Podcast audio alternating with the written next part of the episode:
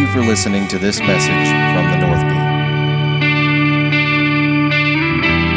Everybody, tonight tonight is going to be a new adventure for me and for many of us um, in the room. If you have your Bibles, um, turn with me to Matthew because I'm going to read a pretty good bit in the beginning here um, that I feel is perfect. And then I want to look something up. I feel like as soon as I sat down tonight, I really felt the need to read something for every one of us in the room. Yeah. All right, can we go ahead and shut the doors? That way we can't hear the kids. We only leave those things open for worship. And uh, how many of us have really, really, truly enjoyed these financial classes? They've been, we, we're getting, I'm not live right now, am I? We're getting feedback from all kinds of people on these classes. And uh, today I started restudying the seven mountains of culture because I'm going to start teaching that to our Legacy Academy. And one of the things about the marketplace, um, a pastor in Nigeria said the problem with America is there's a great divide in the church. He said half of the American church will teach the gospel of salvation, the other half will teach the gospel of the kingdom. And what we have to realize is that we need both. And we rarely have great apostolic teaching that teaches the gospel of salvation, which is evangelism and then the abundant eternal life. That's it. Whether that's rapture theology, the abundance of Jesus, they stay in that realm there. And then the message of the kingdom, which was Jesus' message. The, the think about this. The gospel of salvation wasn't presented yet. He didn't die. So he came with a kingdom message, and then through his salvation, gave you access through his blood into the kingdom realm.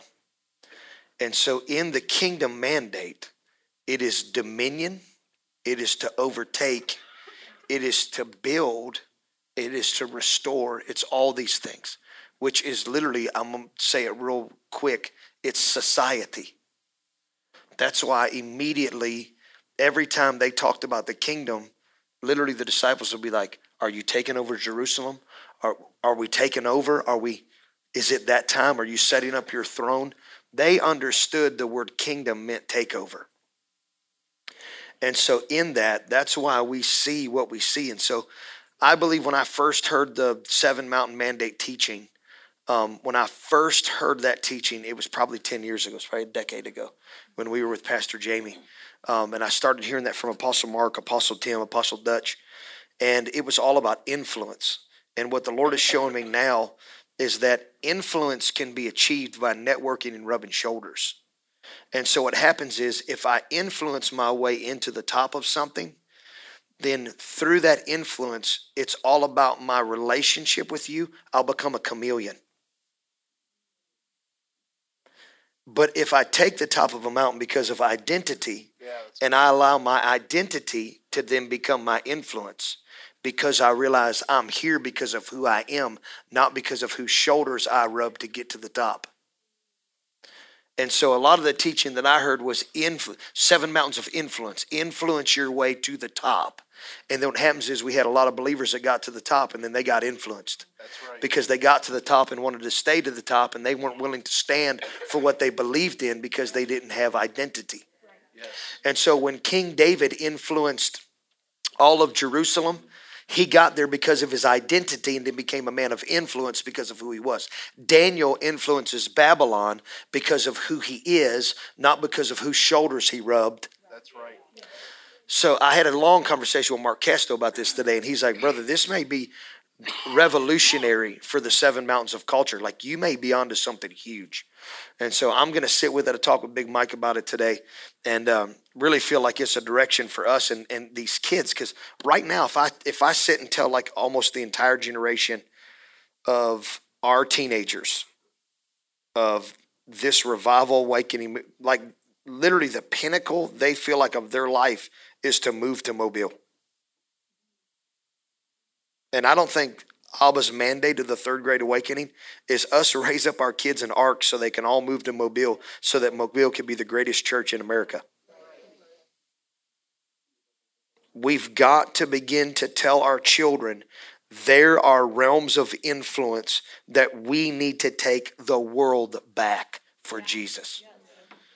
We need to take the world back for the Lord and instill Judeo Christian ethics in every single thing that we touch. And for kingdom builders and business owners and bosses and CEOs in this room, the seven mountain mandate is going to make you begin to realize like I've got to bring Jesus into everything that I am. I have to put him in the center of everything that I'm doing. And we can't just make it in the religious mountain. If we're going to change the culture, salvation doesn't change the culture. A man on fire does. You get saved from hell, but you're the person that saves the culture. Does that make sense? So, this is why we have to go beyond the gospel of salvation and get into the gospel of the kingdom and marry the two together. Does that make sense? So I'm thankful for this house and I'm thankful for everything that we have been through in the last decade. You can go ahead and turn the live stream on. Whew. I feel like tonight this is this is perfect because tonight, give me a thumbs up, Mike, and we're rocking and rolling. Tonight is about legacy. We've talked about finances and we've talked about beloved identity and we've talked about what it means to have the success of those two coming together. You'll never have real provision if you don't know who you are in Christ Jesus. You'll never understand provision, what it means to be the head and not the tail, the lender, and not the borrower, above and not beneath, the first and last. We won't understand it if we don't understand how loved we are by God. Understanding how loved we are by Abba will bring us into the greatest days of provision the earth has ever seen. And God wants you to be prosperous. God wants you to be a revolutionary. God wants you to be a reformer. God wants you to reclaim some things in the earth, especially for the sake of your family's name. Every name in this room and on this live stream, God has had a plan for your family. And poverty was not it, lack was not it. Just being a daydreamer and never walking in the fullness of is not it. And we are in the time in the earth where we're understanding I'm saved from hell. Now what? I'm about to bring heaven on earth. I can walk in dominion. I can walk in provision. I can walk in generosity. I can be a lender. I can be an individual of exchange because each and every one of us are in the legacy of this man, Nolan Ball. So I feel like it's perfect to this class of legacy, this class of inheritance, this class of investment for each one of us to hear the words of an apostle who was pioneering for us all the way back in the 80s when nobody even heard the word apostle and nobody was even touching the prophetic. It was just being pioneered. The apostolic and prophetic was being pioneered in the 80 by men like this who've gone on to be with the Lord. And they wrote things like this, and denominations wanted to hang them. But they understood that beyond the gospel of salvation, there was the gospel of the kingdom. And Nolan Ball wrote this. He said, The kingdom man, true success is not achieved, true success is received. Worldly men have faith in their work Kingdom men work out their faith. Worldly men cause others to know their methods. Kingdom men cause others to know their God. The success of worldly men can be defined in certain observable methods, methods that can be cataloged, emulated, and sold for profit. The success of kingdom men is attributed to only one thing that one thing is obedience to the spoken word of Yahweh. And while the obedience, while that obedience may be manifest in observable acts, emulated of those acts by others, will never bring the hope for success. Therefore, the kingdom man's success does not produce much in the way of products that can be marketed at great prices, bringing great wealth to the man. But the kingdom man's success does cause glory to be given to Almighty Yahweh. Worldly men base their success upon information, information that can be cleverly edited to smooth away the rough edges, cleverly packaged, advertised, marketed in order to bring great wealth to its author. Kingdom men know that their success is based upon uncompromised obedience to the revelation from Yahweh. True revelation is biting, sharp, provocative, and challenging, an ever present threat to everyday status quo.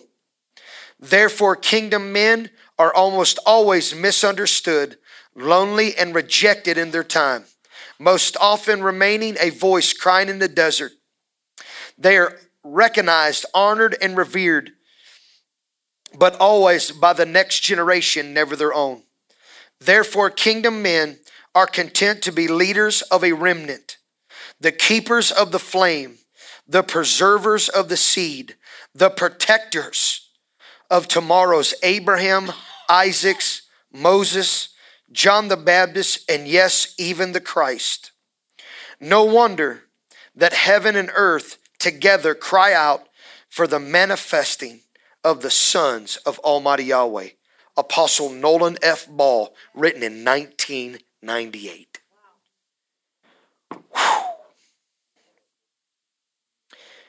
Jesus gives us a parable in Matthew 4, uh, 25, verse 14. Again, heaven's kingdom. Jesus preached the gospel of the kingdom. The gospel of salvation hadn't happened yet because he hadn't died. So I want us to begin to understand when he says the kingdom is at hand, that means it's at touch. It means it's right in front of you.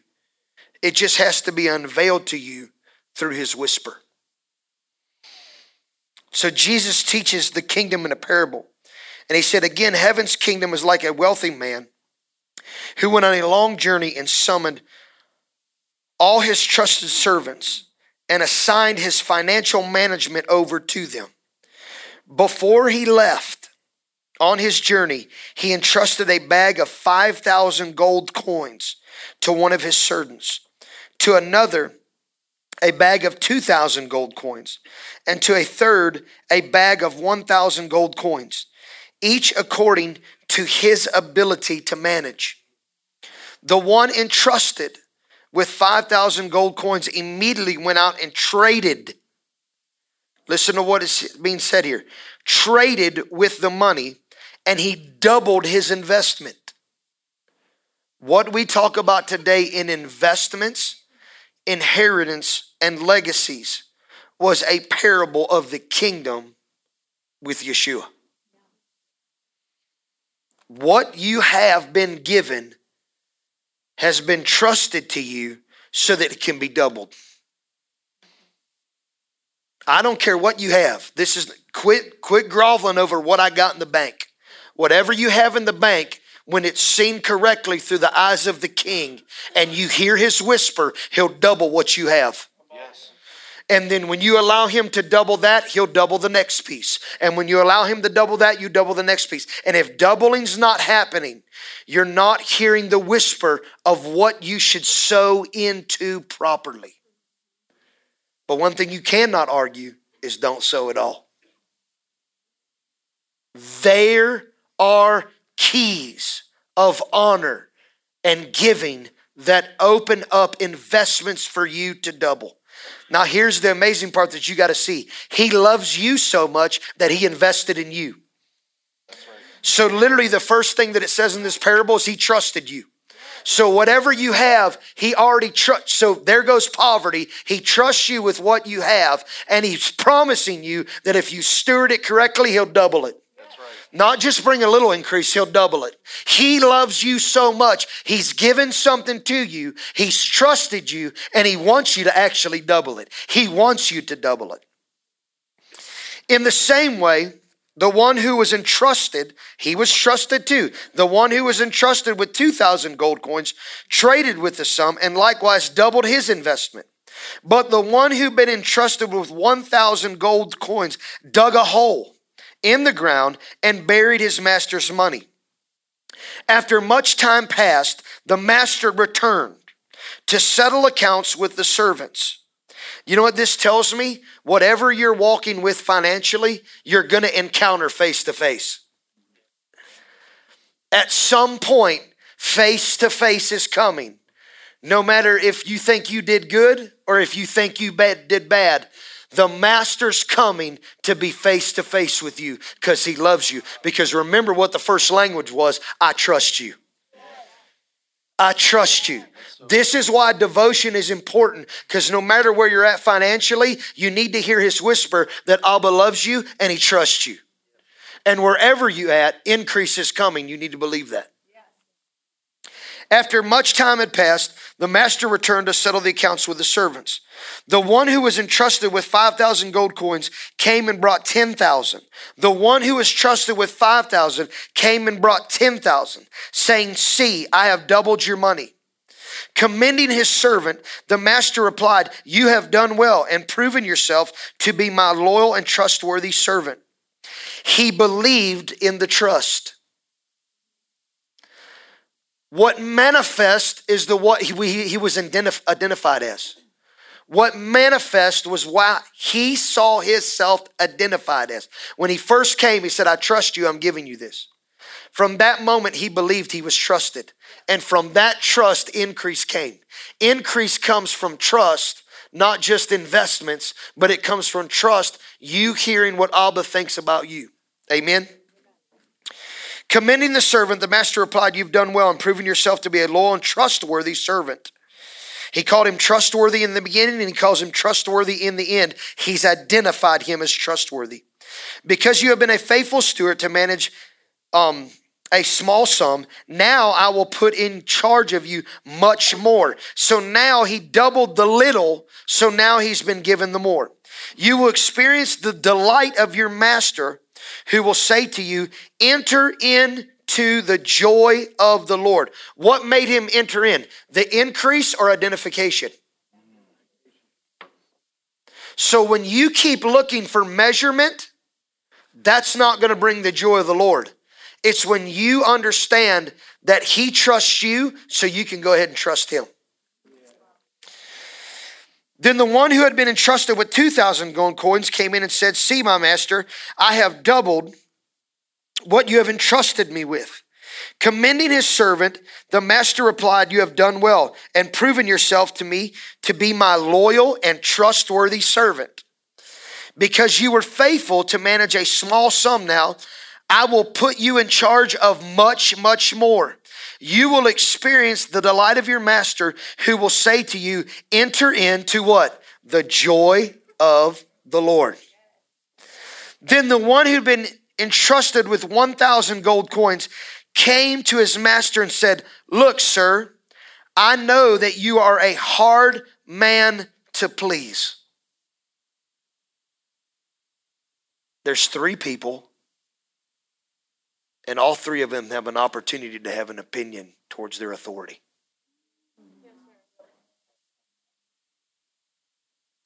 The two that exchange the word trust enter into a place of joy.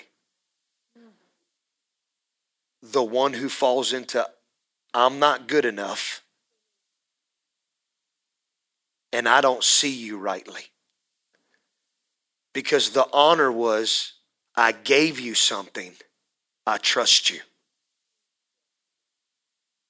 But if you make it about production, you'll never feel good enough and you'll never see the master correctly.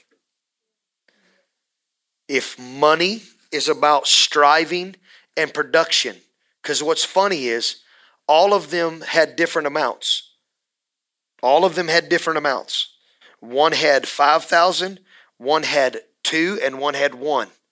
But you know what's funny? From the one that had the most to the one that had the least, his language as Abba didn't change towards any of them. It was trust for all of them. it was it's our language towards how we see God is whether we walk in prosperity or not.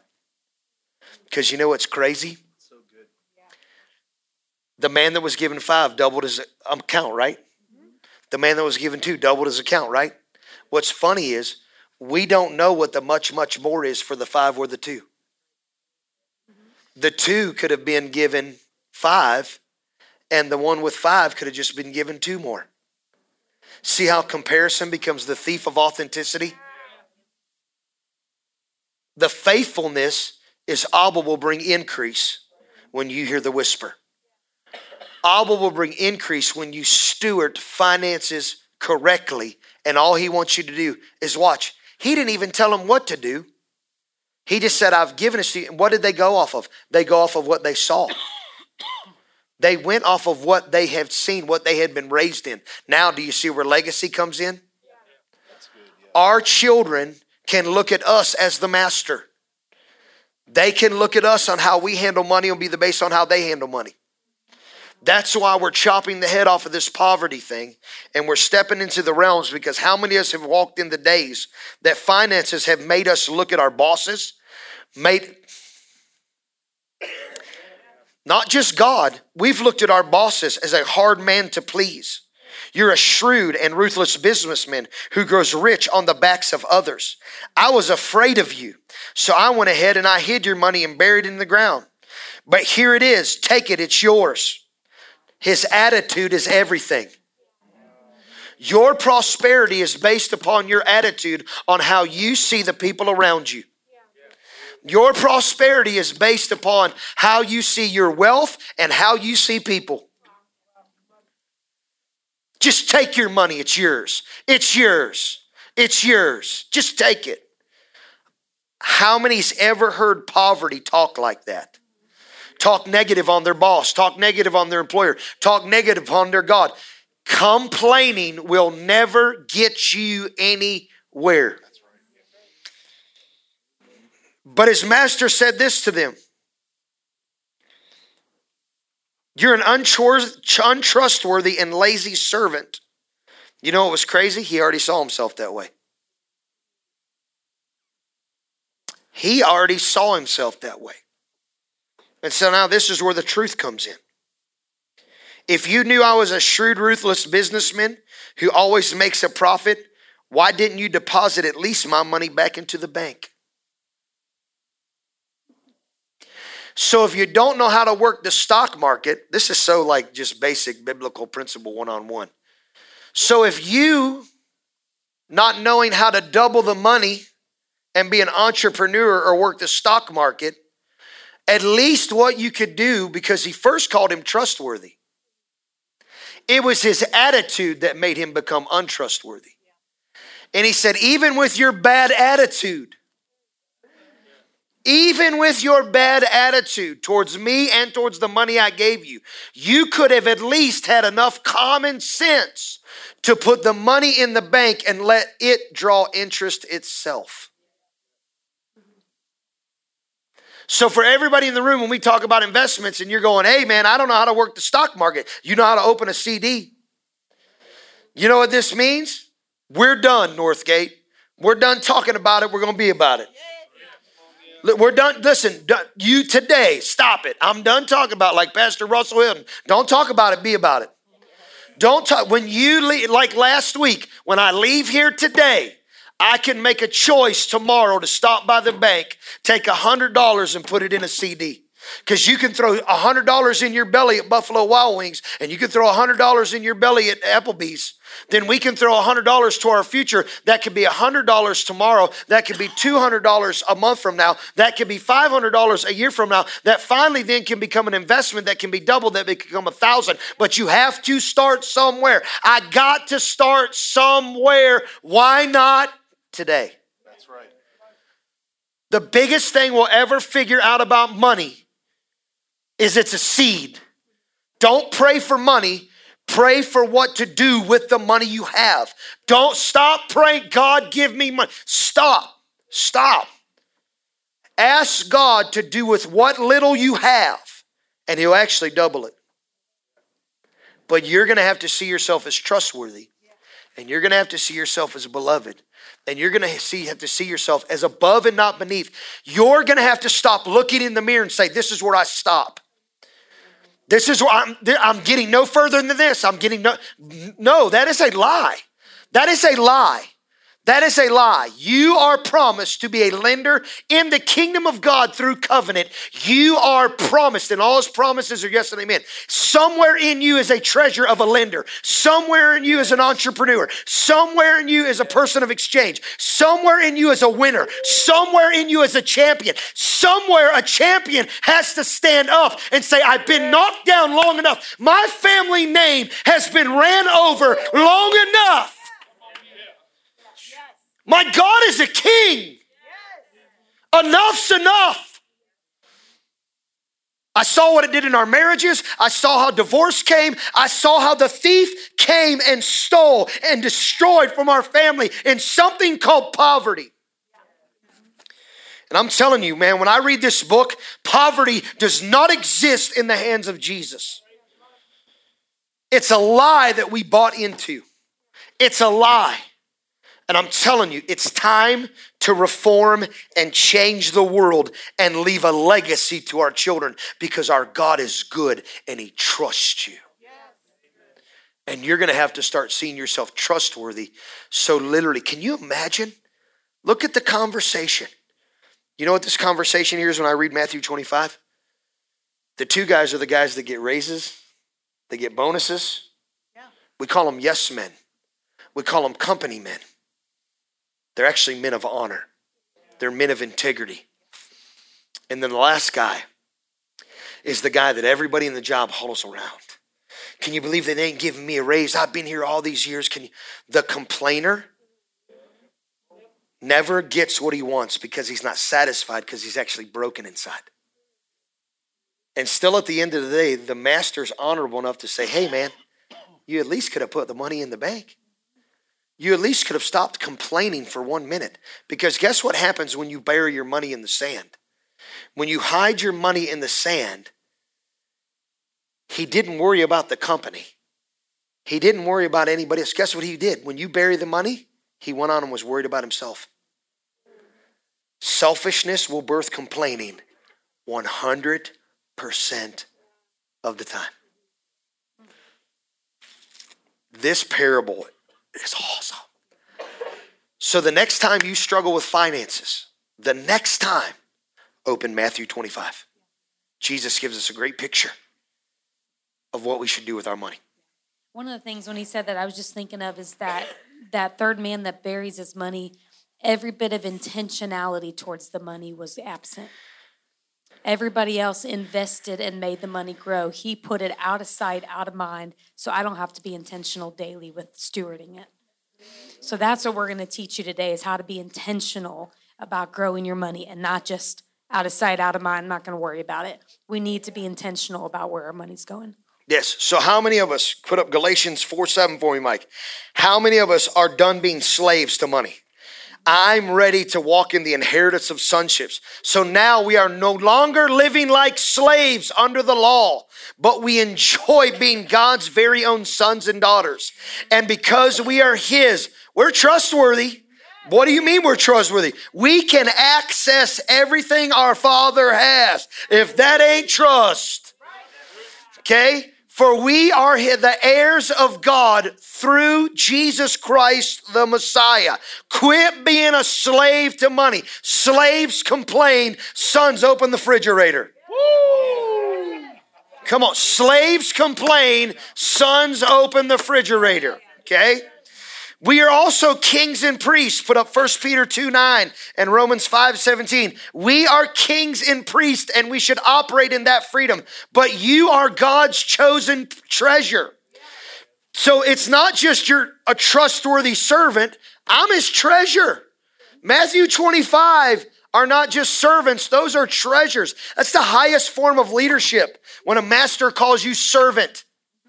Okay? So you're God's chosen treasure, priests who are kings, a spiritual nation set apart as God's devoted ones. He called you. Say, He called me. He called me. Say, He called me. He called me. He called me.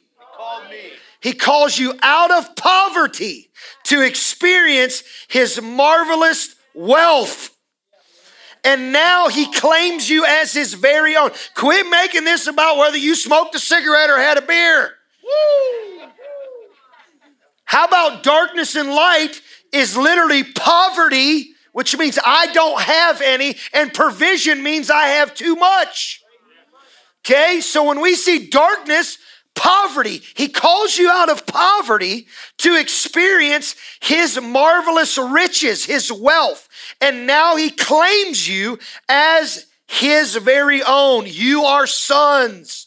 He did this so that you would broadcast his glorious wonders throughout the world. Ooh, got me Let that up. punch religion in the face. punch it right in the face. Every bit of religion taught me I need to be poor to be spiritual is BS right here. He did that so why? You would broadcast his glorious wonders throughout the world. You broadcast his goodness when you generate wealth. This isn't about million dollar homes and all these things. This is about I have money to give. I have money to sow to Africa. I have money. Dreams, I don't have to worry. I could go and leave the farm because I'm not worried about it. He's got me. Broadcasting his goodness. So if there's an ounce of you, a piece, a one percent of you, like Apostle says, that's still questioning. Our apostle said this. I'll say this: debt is just wanting debt paid off is selfish. That means it's all about you, and and and I believe debt payoff is awesome. I'm Yes. going for it now. Generating wealth, that's for everything else. This is not selfish. Don't get caught into religious. Oh, I'm chasing after riches of the world, brother. No, that's that's horse hockey. No, you are. Yes, You I almost am. I am chasing after riches of the world so I can advance the kingdom. Yes, yes, I am. I'm a king's kid, so I'm chasing after the riches of the kingdom that are in this world, the treasures, and I'm going to untap them. And guess who the treasure is? You. Though you look like common jars of clay, inside of you is a great treasure. And I'm not going to quit. I'm not backing out now. I have a word of the Lord, and just because it's not mature yet, it's a seed. And you better look out for my tree because my grandkids are going to play from it. That's right. But they'll never swing from your branches if you give up now. So I'd rather start when? Today. Today. I'm going to get it right today. I'm going to give, I'm going to honor, I'm going to believe, I'm going to dream, and I'm going to start doing things the kingdom way today. Ah, you got me all fired up. Romans 5:17. Death once held us, poverty. Because how many, when you're broke, you feel dead? Suck the life out of you. Poverty once had its grip on us. It don't no more. We got nice cars, nice houses. Now we're about to advance the kingdom like never before. You're taken care of. You're provided for. Start dreaming for the 40 mile radius. The circle of life is what Sam calls it. Yeah, that was Monday prayer meeting. Little nine year old blow your mind how prophetic he was in here. Poverty once held us in the, its grip. And by the blunder of one man, poverty resigned as king over humanity. But now, how much more are we held in the grip of prosperity and continue reigning as kings in life? enjoying our regal freedom through the gift of the perfect righteousness. This is why you have to receive the righteousness of Jesus Christ. You are good enough. Your righteousness is as filthy rags. That's why I don't wear mine. I wear his. I have all the inheritance as the beloved one, Jesus. Abba loves me with the same love that he loves Jesus. Abba wants to give us the same provision and same life that he has given his son. Oh, it's so good. Mm. So we're going to move on now to Psalms 113 verse 8. And Miss Jeanette is going to read more about our royalty. Need a microphone. She's not used to it. He, yeah, he he turns paupers into princes and seats them on their royal thrones of honor.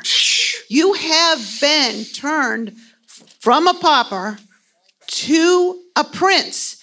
Do you know that if you're a prince, you have the keys to the treasury? You are your daddy's son. Carry the king's You- ring. Yes, You carry the king's ring. yes. You have his robe, you have his seal. You can do anything in the kingdom Man. because you are a prince. And he turns you into that. You just have to sit in your seat of honor. Uh, it goes back to honor every time. Every time. So this is why, listen, if you're understanding, why, why, why am I not tapping into the kingdom? Because you're acting like a pauper, not a prince. Yes. You refuse to operate in the authority and the alignment and assignment of the kingdom. It's right here in front of you. We're teaching it right here. Try it. Literally, this is what he told us in language of the tithes and offerings. Now, try me in this. And, and it's not try me in this for a month. Try this in a way. Quit, quit, if you put a listen, if you put a time scale to, I'm gonna do this for three months. Probably not gonna work because he knows at some point you're to quit being a prince. You're to take that off and you're to go back to being a pauper. You've got to say, man, this is about identity first. I am the beloved son of Jesus. I am the beloved son of Abba. I am a beloved son. And I'm going to operate in the kingdom, and the world's going to look at me going, How are you doing this? Because God loves me. That's pretty arrogant. No, it's not. He loves me. It's my identity. He loves me. All of this is happening in my world because God loves me and I honor him and I honor those that are around me. I follow the commandment of Abba. I love God and I love his people. And man, what comes from that is nothing but blessing. And the word to love, how do you know you're operating in that? Honor. Honor. Guess what is not attached to honor? Complaining. We're going to throw complaining, crumble it up, out. It's out, it's gone. Gone. Complaining's gone. It's gone. You got something on that? You're all stirred up. How many of you were raised in poverty like I was? Raise your hand. Look at that. That's not your story. That's what you were born into, but you've been born again in a Born again. in a prosperity. Born again. Stop acting like that. Every ounce of identification with the pauper has to go tonight. Let it be settled in you. Lord, we uproot that right now and we plant prosperity in the identity of princes and princesses in the name of Yeshua. Oh, I got to stand up. Listen, my mom and dad and Tina's mom and dad are more prosperous today than they've ever been in their lives. Why? Because two of us, us two together, said, We're done. We're done. We're done. Thank you for what led me to here, but Abba let me peer beyond a veil into something called the kingdom realm. And He brought teachers and fathers and mothers into our life to allow us to start operating in the ways of the kingdom. And we were able to start bringing our family members up to where we are. Stop, stop, listen. And you may ruffle their feathers for a season. We did, but they're not ruffled now. They're pretty happy.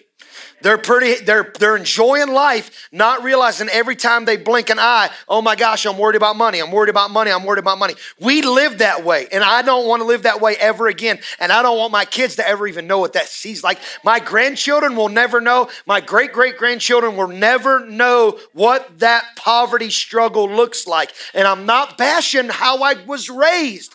I'm saying the Bible and the Lord has shown me there's more. So unhook from what you got to unhook from and hook on to the kingdom realm, and you'll eventually pull your family forward. At some point, your family's going to go, How in the world? All that stuff that you thought's nonsense. I believe in it.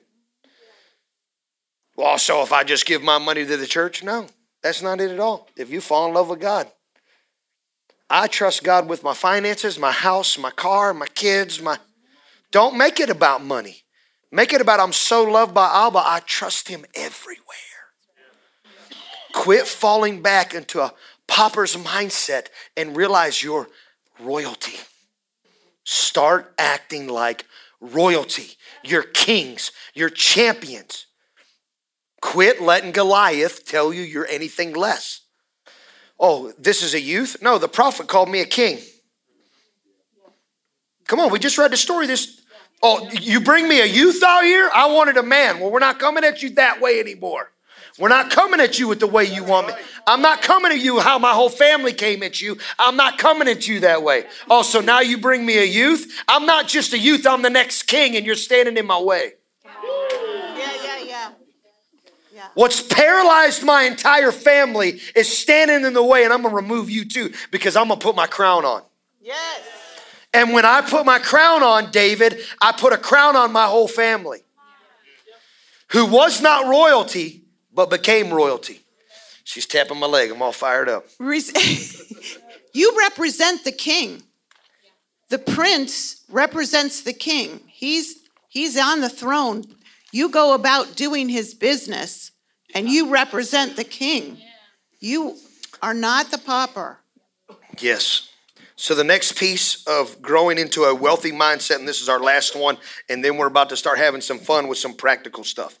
Okay. Um, the last, then this has been good. This has been a strong first introduction. Um, but next is Deuteronomy eight eighteen. The Lord gives you. The Lord has already put inside of you the ability to generate wealth. Can I speak practical to you? Big Red, Greg Coleman, one of my buddies' dads growing up, used to tell us all the time boys, if you want to be wealthy, you got to let your money make money. You got to let your money make money, boys. Got to spend money to make money. Let your money make money. And he would say that to us all the time, to a point sometimes it's like, all right, Big Red, we get it. But no, I get it now at 44. You got to spend money to make money, and you got to let your money make money for you. And it's inside of you to generate wealth. Yeah, Deuteronomy 8:18. And you shall remember the Lord your God, for it is He who gives you the power to get wealth, that He may establish His covenant, which He swore to your fathers, as it is this day. Again, here's another why: that He may establish His covenant, which He swore to your fathers. This is not about us, but it is about us. Do you get what I'm saying? He literally gives you that creativity. You could go back to the making of the tabernacle. He said he put the spirit of the first mention where the spirit of God was on a man was to to make carved images and work with wood and gold. It was that craftsmanship. The first wasn't to speak in tongues, which we love, but it was craftsmanship for the building of the tabernacle. That's what it was. He's giving you that creative ability, the ability to write, to, to sell. Come on, Dakota's living this thing out. I remember praying years ago back in the other building, sitting there, you know, Nika's like, we need we need employees. We can't find anyone. Okay, we're gonna pray into that. Now he found an employee, an employee that has several employees, and he's making money off his employees, right? And now the sucker goes on vacation every month for free. Yeah, he ain't paying About every for it. month, he ain't he paying ain't paying for it. The company's paying for it. He's living on vacation, making the most money he ever has. You know, he would get the championship belts. You remember the old days on Groovy? He would text it out. He would show the awards. He wouldn't brag about it. He would go there, and and I'm like, "What do you tell him?" He's like, "They ask for advice all the time. I just say it's the favor of God. I'm not doing anything. I'm just showing up to work, and God's blessing me." And he would say that time and time again with the championship belt. Yep. Why? He's broadcasting goodness, and God's blessing them for it. I'm telling you, man, one of the biggest things that will cut off financial favor is negativity, dysfunction, complaining. We have to watch our language. Our language creates our world. And so, in that, we didn't talk a lot of legacy in the beginning days of overtaken ministries. Legacy was not, it was like the third great awakening's now, and we got to get everybody saved before Jesus comes back. Oh my gosh, here we are 12 years later. Jesus didn't come back, and we didn't get everybody saved. But what we're understanding is the gospel of salvation is correct. Jesus died on the cross and he is the way to the Father. You can only get to heaven through Jesus. But the next part is I'm living here and I'm raising kids here and I can make a difference in society but where I allow the Lord to place me. And as the Lord begins to place me and put me in my seat of influence or put me in an ability where I begin to reach other people, your job matters. Mm-hmm. Your day to day is significant for the kingdom. I will even say this I believe it's just as significant as the church. That's why in the seven mountain mandate, there is a religious mountain, there's a political mountain, there's an arts and entertainment mountain, there's a family mountain. All of these mountains have influence and it's all equal. And what we cannot do as a church is say, well, mine's the most important. Or we go over here as an entrepreneur and say that business is the most important. Or we go over here and say government is the most important. No, they're all important. And the most important thing is, is that we come into the love of God and come into full identity as beloved, so that as we generate wealth and not poverty, not complaining, not woe is me, not I never have enough, I'm never gonna get enough, I'm never gonna get this raise. Be a company man, be a company woman, be the best employee or employer that you can be. Be honorable in all that you do so that God gets glory, so that whatever you're putting your hand to can be given to your children. Bigger than that, given to your kids, kids, kids. The Bible starts out with He is the God of Abraham, Isaac, and Jacob, three generations. And so, inside of that, what am I doing today that I can begin to give to my kids?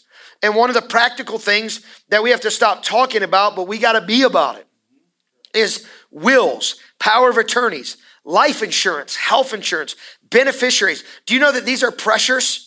These are all pressures if not stewarded and handled rightly. You thought we were going to start this thing off about you got some money in the bank and you're going to put it in the stock market. No, we can't get there because what good is it to have thousands, millions, trillions, billions, gazillions of dollars in the stock market if you don't have a will to give it to the right people? And I'm bad about this. We've got to stop with I'm not old enough yet. Listen, the Bible says we're not promised tomorrow. If you love your children, then all of us tomorrow are going to make a will. We're going to get with the right person because here's the thing at the end of the day. Who's going to take your kids if you die tomorrow? I hate using that kind of talk. But the honest truth is, if God calls you home tomorrow, this isn't heaven or hell thing. This is a practical thing. Where do you want your children to go? Who do you want to raise your children? Now, we could all sit here and say, oh, the grandparents will take them. Maybe, maybe not. What if you just catch the right judge or the wrong judge on a bad day and they go, well, these people didn't have a will, we're putting them in foster care? It's again, the parable in Matthew 25 was even when you don't want to do anything, just do the little thing and put it in the bank. Mm-hmm. Even if you don't have investments and you don't have stocks and you don't have CDs, okay? Where's the first investment we begin to make? our thousand dollars in savings, our three to five. What are we making? In, that's your kids. But the next part is if something happens, who gets your home? Who gets your car? Who gets your life insurance? Who gets your health insurance? If you don't have a will, and this shook me a couple years back. Apostle D stood up in a revival weekend and he's all like, In my will, Bryn Waddell gets my children. I think everybody in the whole room was like, You know what I'm saying? But then he's like, if I look at who around me is not, I'm not putting weight on, and, and I love this. I'm not putting that weight on my parents or Tammy's parents. There has to come a point in time where grandma and grandpa, you get to be grandma and grandpa. Yes. Yes. We, in America, one of the plagues we need to stop doing is making grandma and grandpa mom and dad. Let them be grandparents. Let them spoil your kids rotten. Give them a bunch of sugar. Give them whatever they want. Why am I saying that? Because I want to be Papa one day. And Papa don't want to correct. I don't want to correct. You raise your own kids. You correct your kids. You know what I want to do? I want to give them money. I want to give them sugar. I want to give them candy. I want to give them whatever they want. You want to come to Papa's house? You can get whatever you want, Paul. Especially if you're a granddaughter. You go get whatever you want. Oh, you want a little dress? We'll go get a dress right now. So, in that, be diligent to pray of who gets your children. I made this statement. If my children were to, if me and Tina were to pass tomorrow, I want Mike and Jen to begin to raise my kids. Why? Because I believe they're living the same way me and Tina are living. It's not about providing provision spiritually for their future, for their inheritance, for their legacy. I believe that. And that ruffled Tina, I mean, that ruffled Tina's mom and dad, my mom and dad, like, I know for fact if they took my children in, they would not keep mom, mom, papa, nana, and papa from at all. Never. Would never happen. That would never happen. But once again, that's a poverty mindset. We start coming with the negative and the complaining and the we're setting up big picture. We got to start looking bigger picture. We got to start looking long path.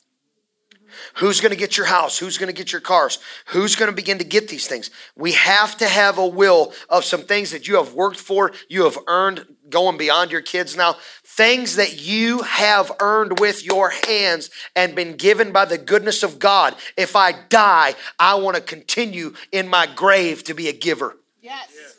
I'm such a giver, I want to give from the other side. Yes. Okay? You can't do that if you ain't got a will. You cannot do that if you don't have a will. You didn't give me much to say here, but you're doing, he's exactly right. So if you're 18 or over, you should have a will. Uh, having a solid, est- a solid estate plan in place is a big deal because if you die without a will or a estate plan, the court gets to make decisions for you. Uh, and that can include putting someone in charge of handling your estate, the money and stuff, deciding who gets your stuff, and but picking the caregivers for your kids. Kids is the most important part, part of all that. Yeah. yeah. and we kind of need to do that, like now. Um, take taking time to put your plan together also shows you care enough about your loved ones to look at to look after them when you're gone. Plus, it gives you a legacy you can be proud of and peace of mind knowing the wealth that you've worked so hard to build ends up exactly where you want it to. Come on, that's so good. Yeah. Um. then there's other kinds of wills too. There's a living, I think everybody understands the, the importance of the will there. Um, plus, um, if it has to go through probate, that takes, a could take a long time and a lot of money. Don't put that stress on people. Do Right. probate. This is why we need wills because if something happens, when my sister, my brother in law passed, it took her over a year to get the title of a Jeep. Yeah. Wow. And because of that, she couldn't even move it. You can't get tags, you can't Yeah. get title, you can't sell it, you can't do nothing. I'm talking from guns to cars. When I say anything that you have obtained, you need to make sure that that is in a will so that people don't have to go through probate probate to get your guns, your cars, whatever kind of hobby stuff, your four wheelers, like there's all kinds of things that have titles and registries and all that. And we, man, we don't want our loved ones to have to go through that struggle. And you need to have two copies of the will and put one in a safe place, like a safety deposit box and your gun safe wherever, and then have another copy somewhere else. But, okay, so then you, a living will is a document that explains your wishes. And some of this is for older people, but it, it's for everybody. A living will is a document that explains your wishes for the end of life medical care if you can't speak for yourself. Um, You want to hit on that a minute? If you're in an accident or you can't make decisions for yourself, there's a document that says, I, I don't want to be held on life support. A doctor can make that decision for you if you haven't made it, if it's not there. It also, this, these things are so much security to your spouse. This is the huge part of this. It's security for your spouse and your children. Yep. All these things in place when, if any emergency happens, you know where to go and what to do. You can just do it. You don't have to, you're, it's hard when things happen. Yes. It's yes. hard.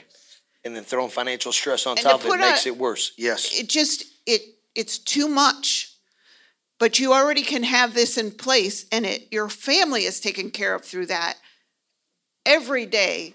You know you hear an accident happen down the street you don't even know who it was. All of a sudden you're like did i put that bank transfer in? You know like did i do this? Did i pay that bill? I mean it makes it makes you think if you don't have a plan. It, it secures your assets also, so. And then we'll go to a POA, uh, power of attorney. A durable financial power of attorney is written specifically to let someone else act as your legal representation for financial matters. Um,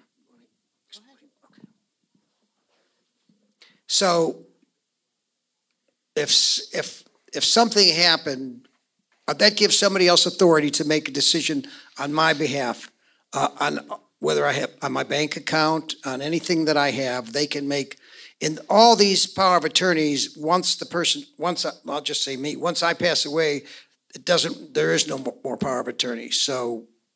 the will takes over. Right, the will takes over. And that's a good one to have also. And then there's a medical power of attorney. It's a legal document you use to name an agent to make medical decisions for you in case you can't make them yourself. Um, I'll just give you an example. I wasn't going to, but I will. From like my mom, uh, and she was older, but she had some heart issues, and they wa- and she was in the hospital, and they wanted to keep poking her and ta- taking blood, and let's take another blood test, and let's do this. And she was hard one to to get to draw blood from, and so we said to the doctor, like, so if you draw the blood and you look at it and you find something, what are you going to do? Well, we're not going to do anything. I said, you're not. You're not poking her no more. That's it. So, because I had that, uh, I was allowed to do that. Come on, you had that power. her. You had Right, that And that's what I would do if I was my mom. uh, No, don't let him poke Yes, me no come more. on, that's like- right. That's right. And then, um, do you want to go to life insurance? Yeah. So Term heading life into this, being a pastor, the hardest thing that I do, I, and I tell everybody this. Everybody's like, "What's the hardest thing you do as a pastor?" The hardest thing that I do is funerals.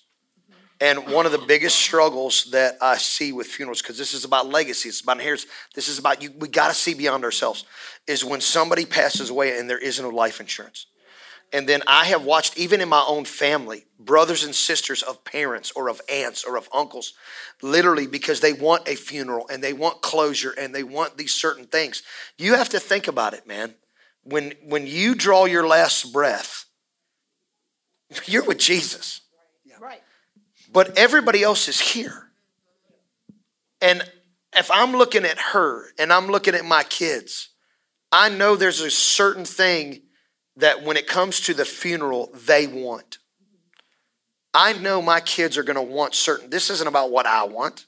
I ain't here. I'm with Jesus. You know what I'm saying? I'm I, literally, I will be on the back of a lion, grabbing the mane.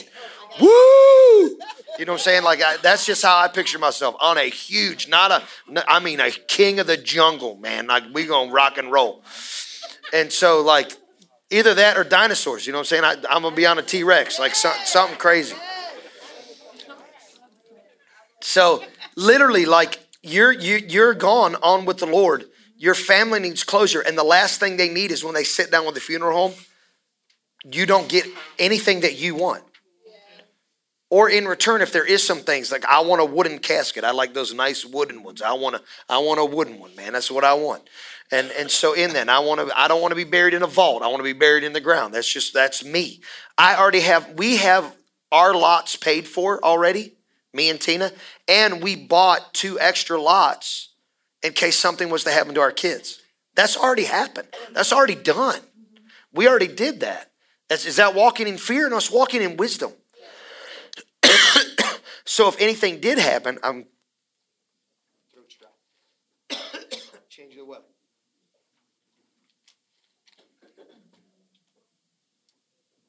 There's certain things that people just don't even begin to think about. But I know my brother-in-law when he passed, and I keep using an example. He had all of these things set in place that it made the closure for my sister easy Yep. It made the closure for my sister easy. And so when I say life insurance, can you get enough? You can get a small policy because right now you may not have your thousand or your three to five thousand and all that stuff we talked about earlier. So you're gaining towards that. So just, I mean, Dakota's right here. He'll talk to you afterwards. Okay. So if you want Lincoln Heritage Insurance, we'll talk to you.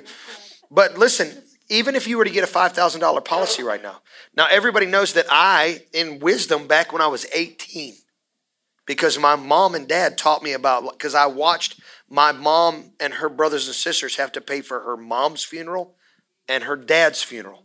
And for my parents, the couple thousand dollars that they put in was easy. The other brothers and sisters, some of them struggled. Don't put that on yourself, but don't put that on others. You see what I'm saying? Because now what happens? Family starts fighting. Hey, you didn't pay your portion of the funeral bill. Well, I didn't have it because they don't have classes like this and they don't have these certain things going on. They don't have these. Do you see where we, we stop all this poverty? We just start cutting all the arguing and the complaining and the looking down on family members. This is one of the easy ways. This class is amazing because it's teaching us how to love and think ahead. Okay, so life insurance first gets get you a small policy if you don't have anything. And then later on, as you start establishing in the kingdom way, you get you a $50,000 one or you get you a $100,000 one. So now, you know, I may not have stock market and investments and things right now, but me personally, because I made an investment when I was 18, I told you guys on Sunday, my kids and Tina will get $750,000. I know her and Apostles talked about taking me out because that's a good tithe for DTM, and Tina will get her house by the lake. You know what I'm saying? Trent will get his Tesla. Like there's some thing, there's some good things going on if I'm gone. Okay? So, but but inside of that, you can have that too. Don't hear that story of a, like a me and be like, wow, that's awesome. It's available to you. When do you start now? You have to start now with getting a five thousand dollar or what's the smallest one that they could get? Like literally 20 bucks a month to get you a $4,000 policy. Yeah, an average cremation is $2,000, like $10 a month. That's like don't buy two Red Bulls. You know what I'm saying? To save some stress on your family. It's just little things to talk about that. And then just real quickly, real to the side, health insurance, man. I'm telling you, no matter what, make this happen. If it's not happening, go down to your your your the, just the local county um the Medicaid. You got listen, if you can't get it through your work and you have kids, you got go get Medicaid. Do not walk around without medical, dental, and health. I'm just telling you, and, and I make sure you have these things. It's better to have something supporting you than than getting. I'm just paying ten dollars of this medical bill, ten dollars of that medical bill. Like, and Dave Ramsey has amazing stuff to get that those things paid off. But I'm telling you, man, sacrifice Netflix mm-hmm. for some. Once again, start small. You don't have to get something big. Start small so that when you do get rushed to the ER for a kidney stone, because they happen when you get older and they come out of nowhere. Okay, on the way to the beach, I'm with my wife, I'm in Mobile, and all of a sudden I'm driving across the highway and I'm like, oh, that's not gas. Oh, that's not that's not a cramp. It's getting worse, Tina. What do you think it is? I don't know. Pull over on the side of the road because I'm on that bridge from Gulf Shores, from Daphne to Mobile. I'm on that bridge flying and weaving. I get off the exit, jump out of the car, and I'm literally losing control of myself on the side of the road because a kidney stone came out of nowhere. And if you've ever had a kidney stone, you're not waiting to get on the plane a couple hours later and get into and take care of it. You got to get to an ER now. Okay, but it could be your appendix. It could be there. You don't know what's happening in your body. So, once again, medical bills are a squeeze on you financially and will stop you from investing. But it's a smart investment now. Um, everything that they're talking about right now, I keep hearing that verse, blessed is the peacemaker. Ooh, you are good. creating peace now for things in the future. You can plan now for a future peace That's so good. for you and your family. Can I say one more thing about the life insurance? The- Yep. And I wasn't going to do this, but term is the best way to go, not whole life. Yes. And um, not on your mortgage. Credit life on your mortgage is not the way to go, or on your car payment is not the way to go. Term is the least expensive, and you also should have one on your wife or husband, whichever. Like Nika's the breadwinner there. You need to have some insurance on her. You know what I mean? Well, how can you re, you going to replace? How do you replace Nika, or how do you replace Mel, or Aaron, or anybody else? At least enough to get you through the first year to ha- take care of your children. So And a little side note also on Dave Ramsey's website, they actually have companies that have the life insurance for the parents that also covers the children as well if anything happened to the children. Yes, because we have your stuff on our kids. We have we have stuff on our kids, guys. We have my mom did that. My not only did they get seven hundred fifty thousand, my mom's got one she's still paying on. We're like, my Mom, I'll stop. She's like, Nope, the Tina and the kids will get it. She's like, I've paid too long into it to stop now. Right. And the earlier you start, usually the cheaper it is. Right. So if you get it on your kids, That's right. it's going to be way cheaper than if you wait. and the healthier you are, also. Yes, one hundred percent. So beneficiaries, Ed, hit it with us. Okay. Um, you have different beneficiaries. You have joint survivor benefits for if you own your home, it should be your wife and yourself as joint bene- joint. Uh, yeah. No. Beneficiary. Joint survivorship on your home, then beneficiaries on all of your other things, your bank accounts, your stock market, your retirement, your insurances. Um, Any document that you sign ha- has to have a beneficiary on it.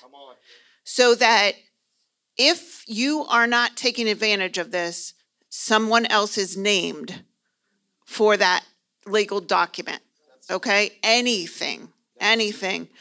Joint survivorship, eh, we kind of got those two mixed together, is on your mortgage, on your title of your house. If it says J and S after your name on the title, that means it will transfer ju- to the, your, your spouse if anything would happen to you. If it is not there, you have to court, get a court order to sign your spouse's name to transfer it to you. Which will take forever. Which will take forever. And where am I gonna live? Where am I, what am I, I gotta come up with the house payment. And my husband just died, you know? That's, so that's why we're saying life insurance, start with something little, but your goal is to have something that would pay your house off and keep your your spouse going for a little while. Then when you're wealthy enough, you self-insure. You've made enough. Your investments are paying those things. So you're it's, this is just an interim thing. And I'm a great beneficiary, in case anybody's looking for one. That's a I'm a little on the old side, but I'm good. I'll be around a while. I will take that weight on. Never know, Ed. You have not, could you ask not? Yeah, that's, That's right. That's right. That's right. Yeah. I'll take then you'll be. Okay. Um, And the TOD, the transfer, the transfer on death is, on your bank account's real easy. It just, uh, when I die, it just automatically goes to her. Transfer on death, exactly. don't have that, Right, you have to have that stipulation. gotta look at Right. accounts. Okay, well, like, get the, if you want to get the TOD, like, we go to Huntington, and that's where you just go to the bank and have them do it. It's simple. Second place. It's, plus it's green, not blue. Second, second place. Chase. They have one here and they have one in Aurora. He goes to Huntington. I go to Chase.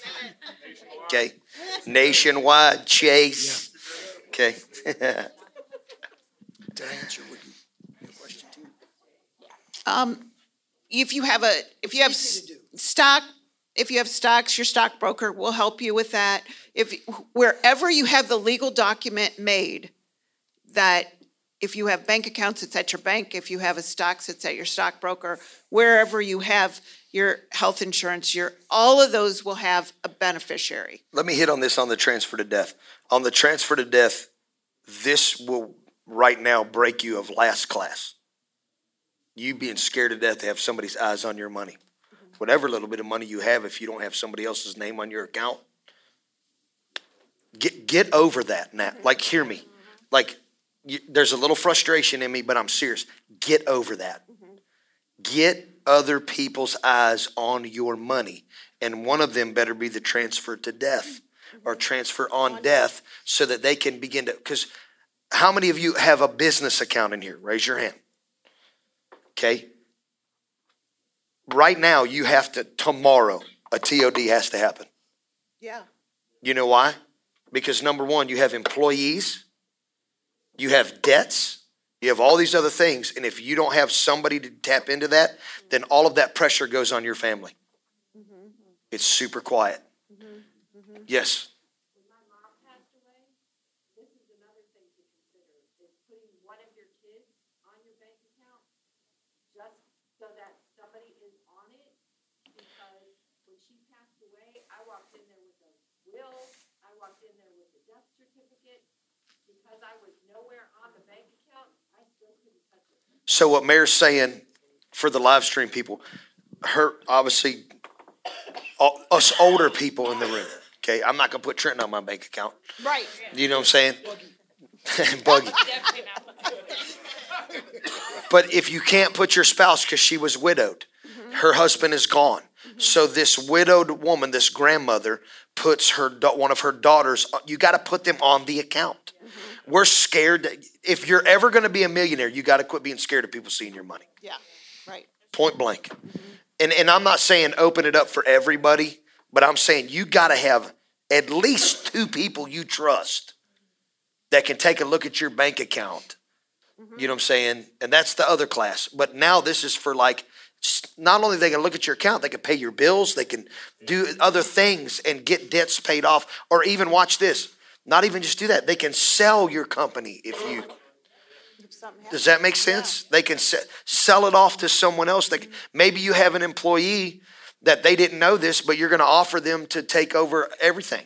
You know, that's what happened with Medhurst Construction that became Cold Johns. You have to have somebody that you can begin to pass this thing on to and sell it. It's how, that's how Enver acquired his. Mm-hmm. Can't- You got to be able to be prepared to sell this thing, okay? Or work yourself out of a job. That's great leadership, okay? Does that make sense? Are we good? Any more on the transfer on death? I don't think so. So the next thing that's very important is emergency plans. Okay, this is an investment. This is investment on what do you have in your home, and this is something great to teach your kids. Um, when we moved, we just moved into our condo last three years ago. We got the alarm in the middle of the night that there's, there's a tornado. I had to wake up Ed and, and actually talk to him. Where do we go when there's a tornado? We never talked about it. I never thought about it. I don't have children in my house, but do your children know where to go if there's a storm and you're not home? Do they have, do you have an emergency kit? I know this seems kind of weird, but it just, it rocked me a little bit. I was like, I don't, I, is there a flash? I didn't know where a flashlight was. I could find it if I looked. But, you know, is there in that spot a flashlight? And, you know, even some cash, even just little things. You see on the news every day, things happen. Bad things happen. We're not, we're not apo- apocalypse or whatever that is, but Yeah. just be prepared. And it's for your children's sake too. Let them know where they should go when they, if there's a storm. Let them know if I am not home and I can't reach you, where are you, where are they supposed to go? Listen, we live in a culture kids don't know phone numbers. Yes. Correct? Back in the day, we probably had at least thirty Yeah. memorized off the top of our Yeah. head. Yeah, Okay, right. and listen, if you don't think that, that what we're saying right here is important, let's just go back to COVID nineteen. Yeah, Y'all went nuts over toilet paper, yeah, like stupid. yeah. You know, grandma was on to something with the canned goods, and uh, uh, I'm not talking prepper status. I'm not talking like she said end Yeah. of the apocalypse. Right. Uh, We did that, and I gained daggone 30 pounds eating carbohydrates because we had so much hamburger helper, and we didn't want to go to waste and Yes. spaghetti, and I had all this. Yeah, that was dumb. Yeah. Um, but vegetables, that's a huge yes. Corn, green beans, peas, toilet paper, Lysol. Like we all get it now from COVID of what is mm-hmm. necessities to have in case something happens. And then just this is investment, right? Mm-hmm. She's serious. Like when that tornado came through Streetsboro mm-hmm. back in the summer, Yeah. Our phones were going off, the power's out. I'm trying to get my kids out of bed, and my kids have no radar that there's a tornado. Like they Yeah. none. Right. None. Like at one point, we're all down in the basement, and like Trenton still didn't get out of bed. I'm like, dude, there's a tornado. And they're like, like they, they, they're, they're like, yeah, they went from bedrooms to couches. Like they're so in beloved identity. Like tornado sirens are going off, phones are going off, and my kids like, I don't care. Like I'm loved by God. Like they didn't give a flip. They they didn't know we're flashlights. Yeah. Like we're trying to do candles and Yeah. flashlights, and we're thinking how we were raised, and it's like, oh, we've never taught our kids this. Yes. So here's a full blown emergency. Like there's a tornado touching down, and our kids are just like Yeah, going like we from were- sleeping in beds to sleeping on the couch. I was like, all right, let's light a couple candles because, of course, the power was out. And Sissy goes and is lighting every candle in every room of the house. I'm like, we're not trying to make the house smell good. We need some light. we just need a little bit of light. So listen, this ties into money as well. Like Yeah.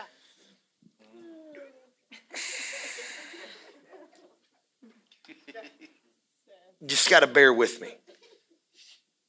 All of our money's electronic. I have paper in a bank or in my safe. Do I think you should put all your money in a, a gun safe? No. Mm-hmm. You need to have money in the bank. Mm-hmm. But I have money in my gun safe and start with a couple hundred dollars and then get a thousand and then and just leave it in there. And that's not your a thousand emergency money. This is like just could it get that stupid?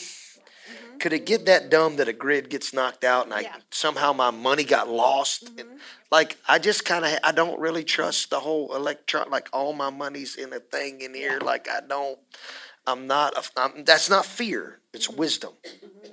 Same way you got toilet paper. Have some money. Just wake up. If I can just be serious, wake up. I'm 44 years old. At one in the morning, before I went to bed in every election in my life, we knew who the president of the United States was. Three years ago, I go to bed and electronically, there's more votes than I've ever seen in a lifetime. My trust is in God, not electronics. Mm-hmm. Right.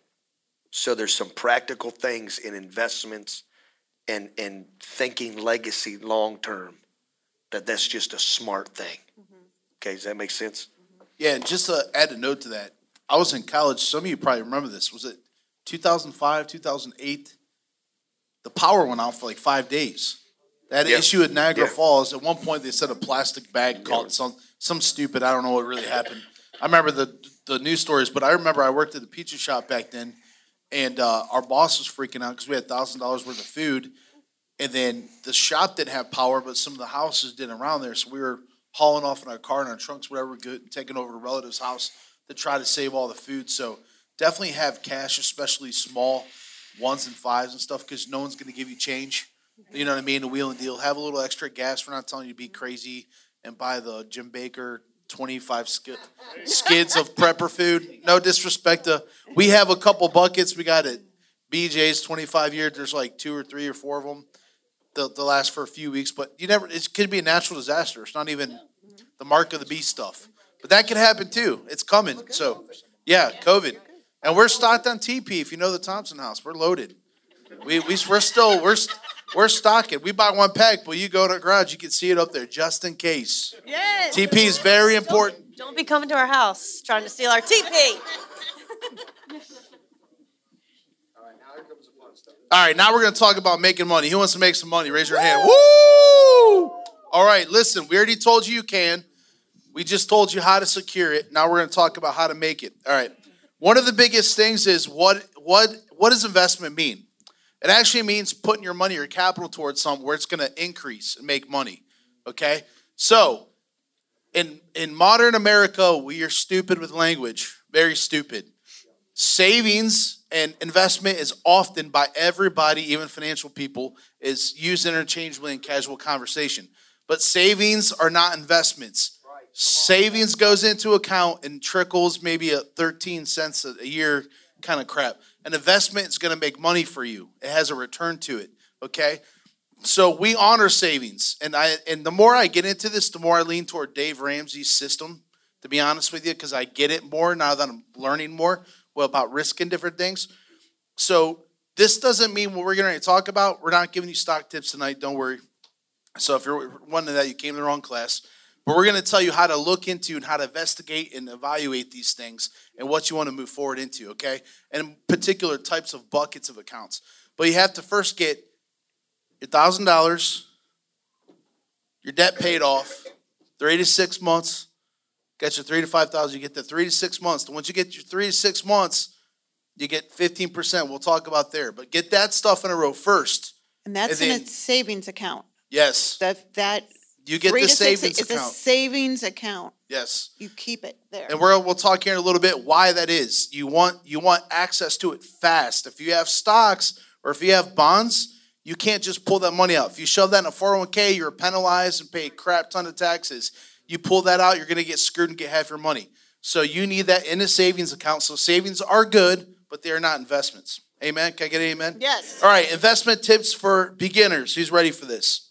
All right. First, you got to identify your goal. What are you trying to invest for? Without vision, the people wander aimlessly. Okay? Am I Am I trying to get save for retirement? Am I trying to save for my kids' college fund? Am I trying to have an extra stream of income? You probably should say yes at some point to all three of those. We have a retirement set up, but now I'm going to look into an investment account because I want to start generating. I'm taking what he said, take five, ten dollars a year. I'm going to start investing cash in there to generate money for my business before it ever gets off the ground. Mm-hmm. So I have something to work with. Does that make sense? Yes. So that's a different goal. I have more than one goal with what I'm investing. All right, number two, you got to understand your risk tolerance. I used to go to Vegas back in the day, and they'd always tell us now, stock market is not gambling, technically, but it's there's some similarities, okay? So, what's your risk tolerance? You don't take your bread, right? There's bread and there's seed. It's the same kind of principle with investing. You don't take your house payment money and shove in the stock market to try to make a quick hundred bucks and get it back. You go through the process, get your three to six months, and then you start taking the money, mm-hmm. shoving it and generating there. So you got to understand what the, the risk is, and it's it can get complicated. We're not going to make it complicated. Keep it real simple. What could you put in there? You know, the reason one reason why I like Dave Ramsey is if I go and do his system, pay my house off, if the stock market completely crashes, I have a paid off house. I have six months in my savings. I'm good. It sucks that that happened, but I'm still covered. You see what I'm saying? so understand your risk tolerance. Here's the big thing that I know she's going to speak on. Start early and take a long-term approach. This is not a get rich quick scheme. Long path. Like Rachel Cruz, Jenna has a good video. She'll probably text out in the next couple days. I bet. Like about it doesn't matter how small the amount is. You have if it's ten bucks, like he says all the time, you got to put that away and start letting that make money. The what how retirement works, you're not going to see the return you're hoping to get until the last ten years before you retire. Her and I are, are we have a goal to become millionaires at 55. I'll be 55 in 10 years. I kind of doing all these calculations, formulas, pending at doom or disaster or market crash, all that stuff. So I'm looking at that and I'm saying, okay, if we have if if we get a million at 55, we have 10 years to retirement. If I make 10% return, guess how much I'm making annually just off what's there at the end of our lives? $100,000 a year. I could live off the interest, never have to take the principal. So guess what Sam gets? Now hold, hold on. If we make it at 55 with a little bit of favor and no stock market crashes, and God says, okay, I'm going to honor your prayers. At 55, I get a million dollars, okay, every year that'll go up another at least $100,000 starting at at 55 on a 10% return. Dave Ramsey says, and I did the math, uh, it's true, about every seven years you double your money. So at age 62, we'd have 2 million. At age 69, we'd have three or four. See how it's Ed's penny thing. You see what I'm saying? And so you can't look and say, man, I've been saving this time. I got a thousand dollars. Ain't crap. It's making it made 50 bucks. You can't think like that.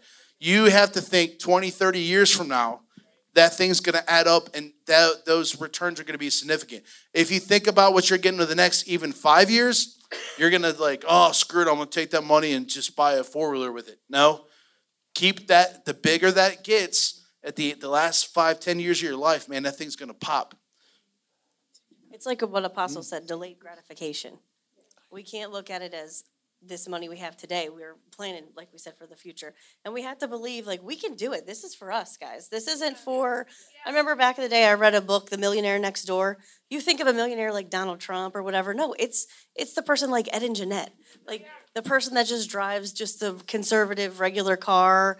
That's the millionaire next door because they're not spending their money on the random stuff.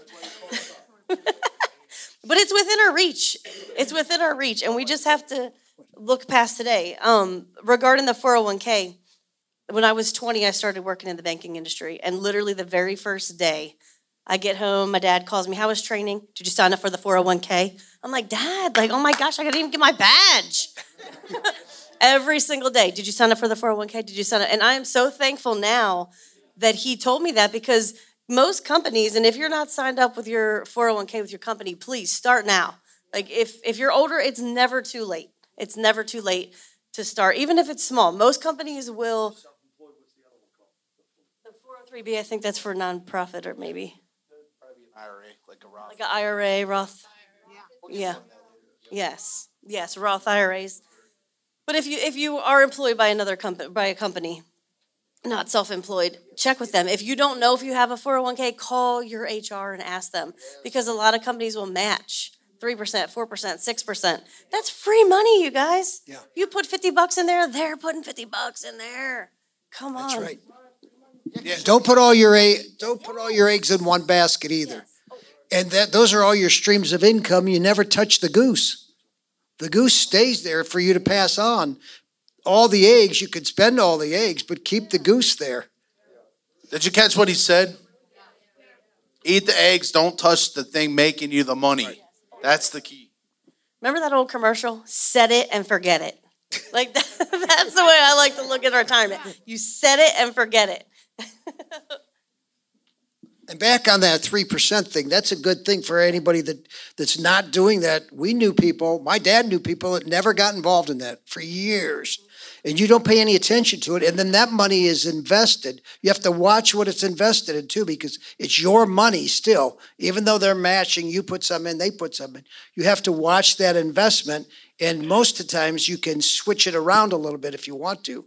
But you have to kind of pay attention. You just don't forget it. Well, she said forget it, but she was talking about something else. Like, We just did this today. We went over HSA, right. Which is an investment account, not just a health savings account. We'll teach about that here in a minute. We looked at the HSA. We thought it was investments because you could invest, your HSA money because it was collecting interest. It was actually a cash account just collecting interest. And we're like, what? We set this up in here. So we're looking now to go back and find funds that now get seven, eight percent on our health savings account. Because at age 65, you can spend it anything you want. All right. So um start early, take a long-term approach. Again, that's one of the most important things. Forrest, make a plan. You know, um, Dave Ramsey has some baby steps here that we don't. uh, We're not going to spend a lot of time on. Just kind of mention it. After you get your six months in there and your debt is paid off, step four he says invest fifteen percent of your income into retirement and the retirement accounts, which we'll talk about here in a little bit. Baby step five, save money for college. Step six, pay your home off early. Okay, five, I think this is a huge one. Automate your investing. She has the thing where she could send it right to the, it comes right out of her check. We don't even have to, that's like money, it's like it don't even exist. You don't have to sit there and shake your hand and go, I can't give that up to the investment.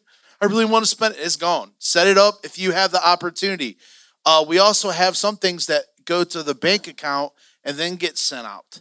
Like uh, we use Fidelity for one, of our retirement accounts. Fidelity, you could set up automated payments through there. So you could set your checking account to your brokerage account, okay?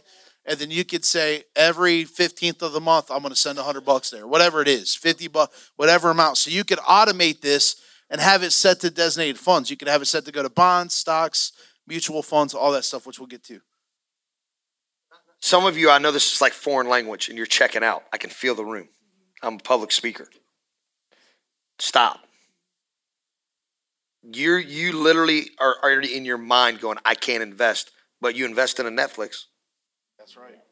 You invest in a Planet Fitness and ain't been there in two months.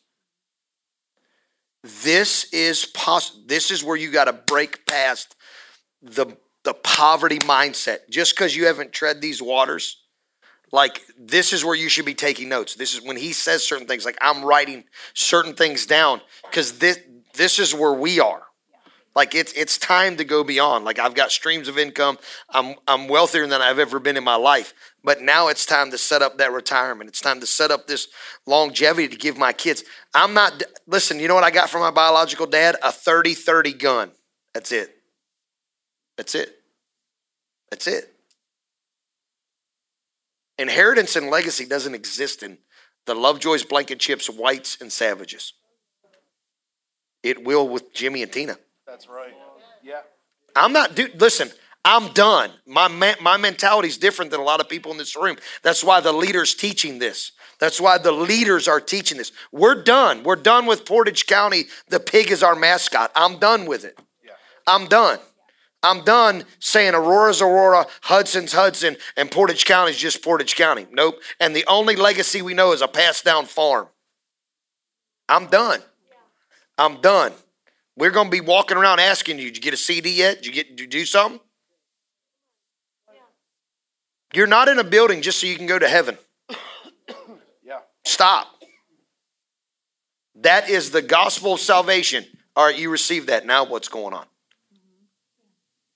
If a man that I know that I consider a friend that John Hinchman knows and Adam Kales works for can come over to America at 40 years old, work in the coal mines, become an apprentice bricklayer at 46, and now some tw- tw- in 20 years, in 20 years is literally a multimillionaire. Because he had one thing in his mind, he would not settle.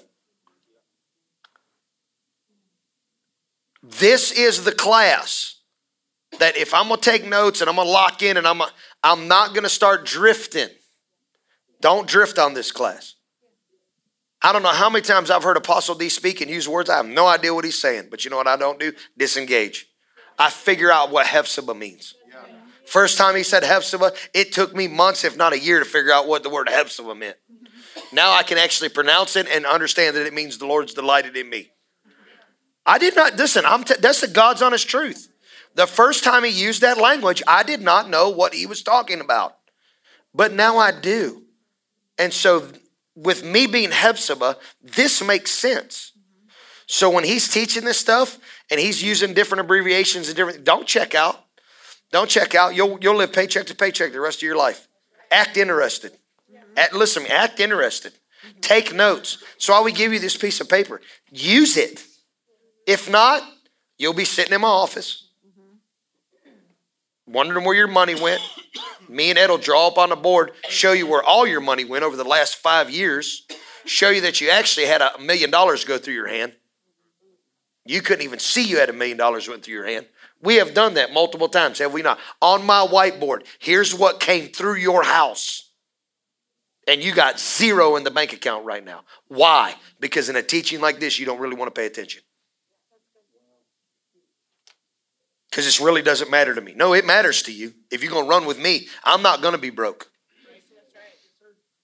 And you'll either get as far away from me or we'll be rich together. I say, let's be rich together. Because when a kid wants to go to Africa, I'm just going to write the check. And when an orphanage needs $10,000, we're just going to write the check. And we did that with hundred and small thousands. That's why we'll do that with hundreds of thousands. Mm-hmm. Amen. And I'll just be honest with you. It's intimidating because there's new terms you probably may have heard, but you're not real familiar with. You have to not put let that put a wall up because they're real simple. Once you hear a term and you actually go Google it for a second, you're like, oh, that makes sense. I get Yep, that. yep. It's real easy. And there's so much information and free tools out there. It's crazy. But here's the, the big thing with that. He's saying don't check out when we're talking. Absolutely. Don't check out in your finances, period. Yes. Th- Yes. You have to make that money work for you.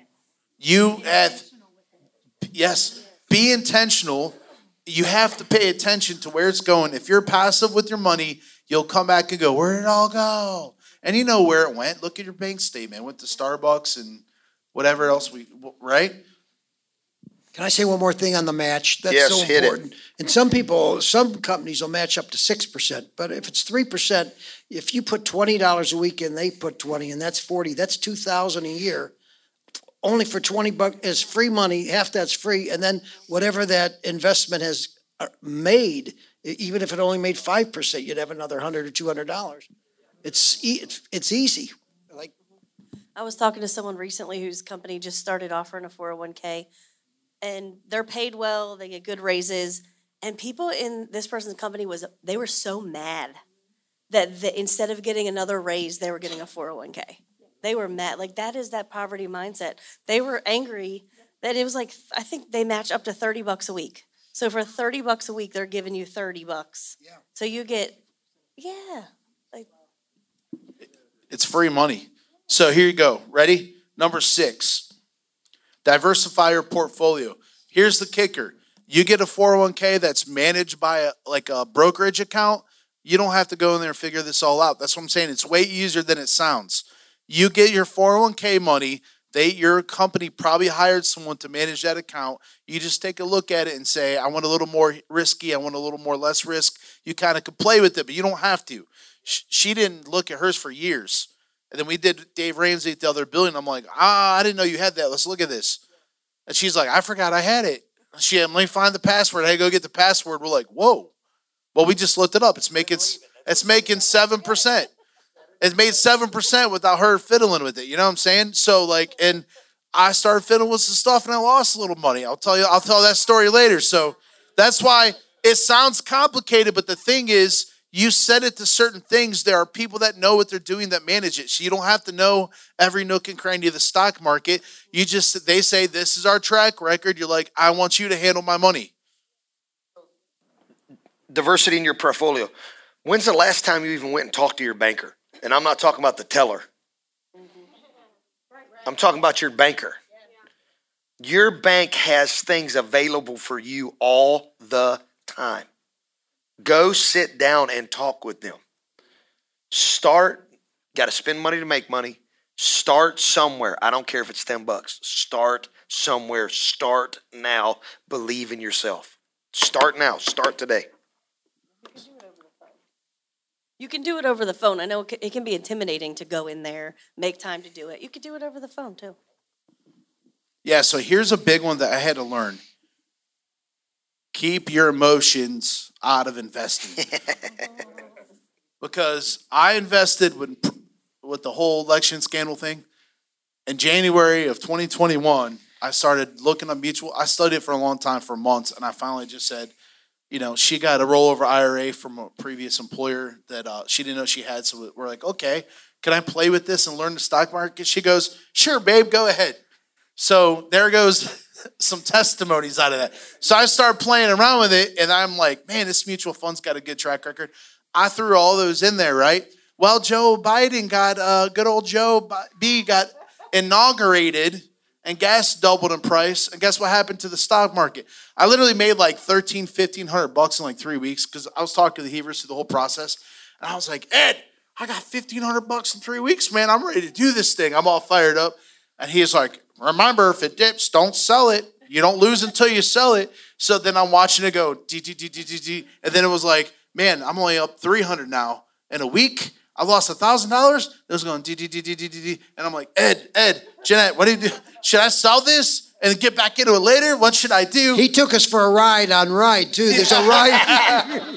I took, I, We I went together on some money too. So that's why I'm not giving you stock tip. You lose, you lose. It's on you. So, so in this process, so in this pro, that's why Dave Ramsey says don't buy individual stocks. So just listen to Dave Ramsey and you'll be a millionaire. Yeah. So, so I had these mutual funds and and old good old Joe got in there and they started going dee dee dee dee dee, and I'm like Ed Ed Ed Ed Ed, and I'm like going to finally I was like screw it I'm pulling all the cash out. I think her boss at the time said he's pulling all his money on the stock market, which triggered me. He he's he's a big guy in the bank. He's got to know he's doing. I'm pulling all. So I pulled it all out of there, and then it, it did sink a little bit. But you know what? I looked up those same investments a couple weeks ago. The one investment, the blue chip Fidelity Blue Chip Growth Fund increased 26% in one year this last year. If I wouldn't have pulled out that $5,000 I had in there, would have been what? I would have made two just this last year off not doing anything, of just keeping an account and not. That's the one thing. You put your eyes on it, but don't keep your emotions on it. Realize if you go in the stock market, it's going to go like this, but long term, you're going to be up historically. So, very simply, this is it. He starts investing. He does it with somebody who breathes a different air than them. The initial, when you start walking with somebody and new, the excitement of the honeymoon phase is amazing. And then comes the trust. Mm-hmm. Right. Looks a lot like spiritual parenting. And then when your back starts getting up and getting a wall, do you let your emotions speak to you or the wisdom? If you're going to make money, you're going to have to let wisdom speak to you in a realm that you've never been in before. So long term, if you put money in the stock market, you'll be up 15, 16% over 20, 30 years. There's dips of recession and then there's super peaks. It's like a wave.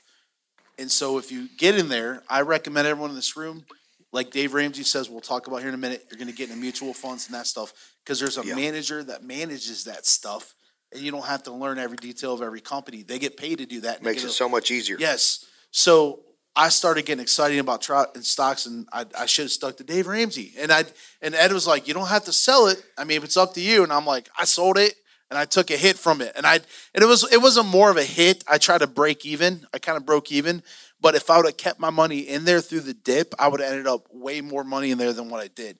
So that's a so um the number eight.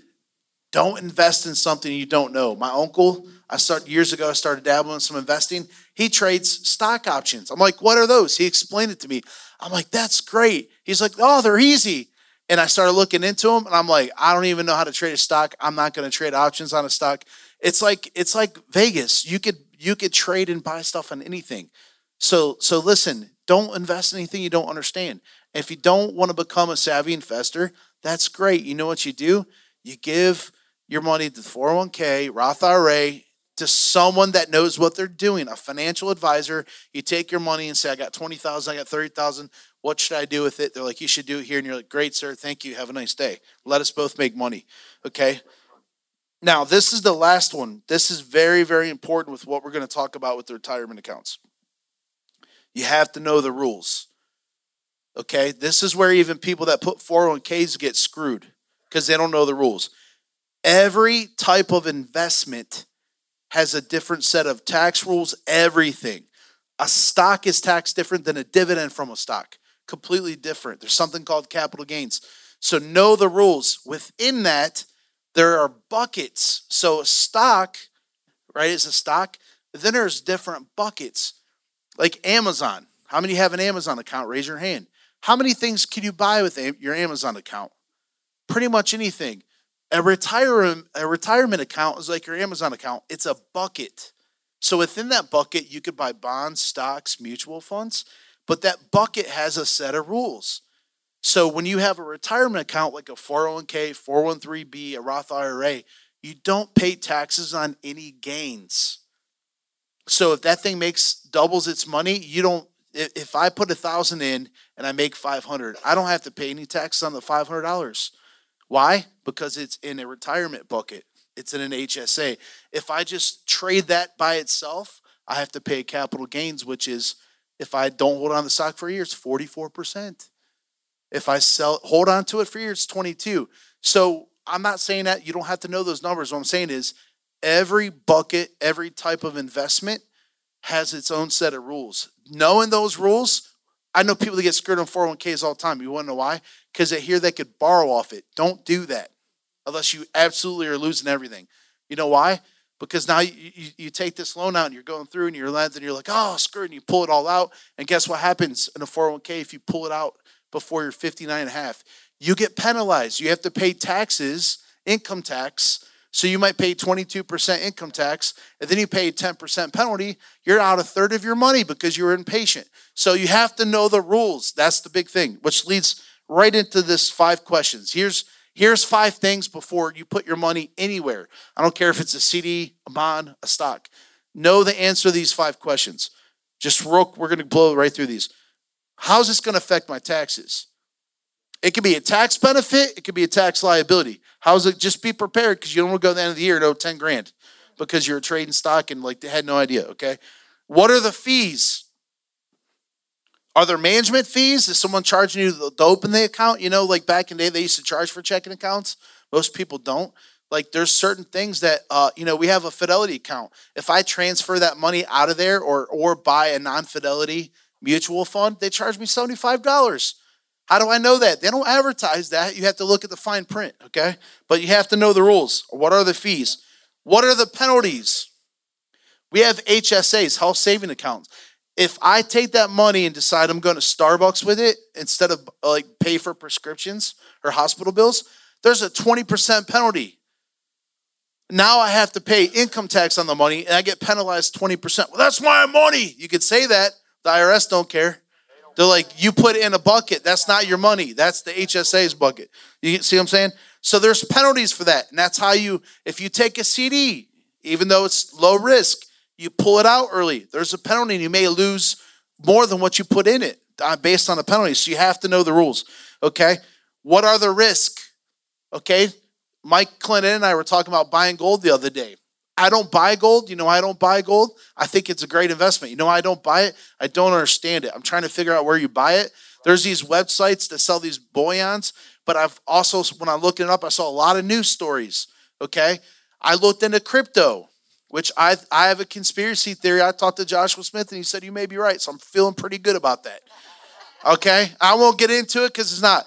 If you don't understand it, stay away from it. I'm like, how do I bit? How do I buy Dogecoin? How do I buy Bitcoin? I got to give this website of money, and they mined something that doesn't really exist, and it's not backed by FDIC. No, thank you. No, thank you. And guess what? Bitcoin was up to sixty thousand dollars, and me and Mike were talking about it back then, Elder Nietzsche. And I was like, man, I got this feeling to stay away from cryptocurrency. And I know prophets out there that I love were saying, get into crypto, get into crypto. God said, thus saith the Lord, get into crypto. No, no, no, no. I was feeling, wah, wah, wah, stay away from crypto. Guess what happened to crypto? It Bitcoin went from sixty thousand down to thirteen thousand dollars in a matter of like a few months. You got to be led by the Spirit in this thing too. Um, the gold there's people that sell these gold bullions and, and it's not real gold. So before I buy gold, I need to find someone that buys gold. How do I test gold? How do I test to make sure it's real? So I don't buy gold. You know why? I don't understand it and I don't have the risk is not something I'm willing to pay for that. Okay? I'm not telling you not to buy gold. I'm saying figure out someone that's legit through someone you know before you invest in that. Okay, the last thing is this before we get into actual some of the investments. Are what are the returns? I could put stuff in a CD and get a few percent. I could put it in savings and get hardly nothing. I could take a little bit of risk and put it in a mutual fund, right? What are the returns on this? Is it worth my? We're looking at this. I was like, bonds right now are like five and a half percent. If I buy some treasury bonds, I was like, man, I was talking to the Heavers like, should I just shove my six months? That's why she said not to do it because I was entertaining. Should I shove our three of our six months out and put it in a bond and make a little money while I'm waiting on it? And we're talking. She's like, no. And I'm like, you're right. But when I was looking into it, our house, our house mortgage uh, rate is 4.875. So why why would I put it into a bond and have to pay taxes on that to make five and a half percent? I'm actually going to lose money when I could just pay off my house and have the freedom of not having a mortgage and actually effectively I'll have more money. Does that make sense? So what are the returns? Is it worth it? Should I do something else there? All right, flip your page over. We're going to go through some of this quick and we're going to hit, and this again, you can look up these definitions. Anyone know what a stock is? Raise your hand. I almost actually started this meeting like uh, my portion. I was going to say, Hi, I'm, I'm Mike, and I'm an owner of, I, I'm the owner of Tesla. It's true, I am. I own three st- shares. I'm not Elon Musk, but I'm, a stock means you're a part owner. You have a a share in a company is that means a share in the profits if they make profit. A stock is I have ownership. I could actually go on Fidelity and they if you look up your stocks, it'll actually say the next earnings call. I could actually call 1-800 number and get on the phone. If I buy a Disney stock, I can get on there. Now they're not going to let me talk cuz I don't have enough of those shares. So Disney's bottomed out, so if you want to buy it, it might be, but they're losing a lot of money. So um, might be a good time to buy. I don't know. You you pray about that one because I'm not giving any advice because I already did that. Cost of hearers a little bit of money. So praise God. A bond, a bond. Did you know that a bond is a loan to a government agency or an organization? It's you're the lender. Right? We say you become the lender. When you put a bond out, you're actually lending in a corporation or a government agency, depending on what type of bond, they're actually paying you interest because they take that's how they take money out. Mutual fund. This is one of the ones you have to know. A mutual fund is a basket of stocks. Okay? A basket of stocks that a fund manager runs a fund these things are managed actively by a fund manager. And they say, "You know what? We're going to buy one share of everything in the Dow Jones Industrial Average." Why? because it's like we're taking a market sample collectively and there's different types of mutual funds there's ones that look go international stocks there's different types of things. But it, it it's diversifying in one payment, and they trade like stocks. So you go up and look up a mutual fund, it'll say $155 or $55 a share. You're not trading a stock, you're buying into a share of a basket of stocks. Does that make sense? So typically mutual funds get more return and they're safer because they have a fund manager. They do charge fees. Okay, there is fees you have to look up with that particular mutual fund. But if if you want to do passive investing, Dave Ramsey says this is the way to go. And just for those, she wants Uh, jump in there. Oh, sorry. Um, a mutual fund is a group of, of stocks that when one goes down, the other one might go up. It's a safety thing. They do a group of stocks, You might have Apple and Exxon. done, and like a whole bunch of different. Tesla. def- goes- yeah, and some of them, like some might go down during the, during the year, but others will go up in that same group to keep you level. That's what, mutual funds kind of are a, more of a safety thing that helps you to keep more, you grow all the time. Instead of losing when one company goes, you buy one stock and it goes down, you're down. So we're gonna, but because the time, we're not gonna go through every single one of these, but you can look at this sheet for yourself. Index funds are similar uh, to mutual funds. They're just stocked to a particular index, which is an index means like you know, like think of an encyclopedia, a whole group. Okay, um, CDs are similar to bonds. It's there, but you're going through a bank. A bank is taking a certificate of deposit and they're loaning that out to a corporation. Yeah, and the bank, the banks are the easiest place to do those at. If you go, th- I looked up through a brokerage and it gave me a list of what CDs I want to offer out to these corporations. I was like, I don't understand that. So guess what? I'm not investing in it. Go back to my own rules. All right. So retirement accounts. We've touched on some of this, but a retirement plan is a bucket or an investment account with certain tax benefits where investors invest their money for retirement, such as a 401k, 401b, individual retirement plan, or IRA or Roth IRA. Okay, don't get choked up on these terms. They're real IRS technical things. All you have to know, you can look this stuff up online. It's easily out there. There's different tax rules for each thing. But retirement is they give you these benefits. One of them is pre-tax, except for the Roth. Okay, so if you get a 401k, I'll just how- explain how this works. Let's say you put a hundred bucks a week in your 401k and they match it. Well, you don't pay any tax on the match, and it's actually it's considered pre-tax. What that means is when you do your taxes at the end of the year and they send you a little thing to punch in your taxes, your adjusted gross income goes down. So let's say you're making eighty thousand, but you put ten thousand in your four oh one k. You're only paying taxes on seventy thousand dollars, not eighty, because it's pre-tax. Just like your health insurance is. Okay, does that make sense? So that's a tax benefit. If you're the twenty-two percent tax bracket, your money just got optimized by twenty-two percent by shoving it away in a retirement account. Your gains are not taxed. If you if you have that not in a retirement bucket bucket and you trade stocks or get dividends, you're paying taxes. If it's in a retirement bucket, you don't pay taxes. Now, if you have a traditional IRA, I know this is confusing, so bear with me. If you have a 401k, 403b, or traditional IRA, you pay tax when you take it out in retirement. So you take $1,000 a week, you're going to pay whatever the tax rate is at time, but you won't get penalized after age 59 and a half.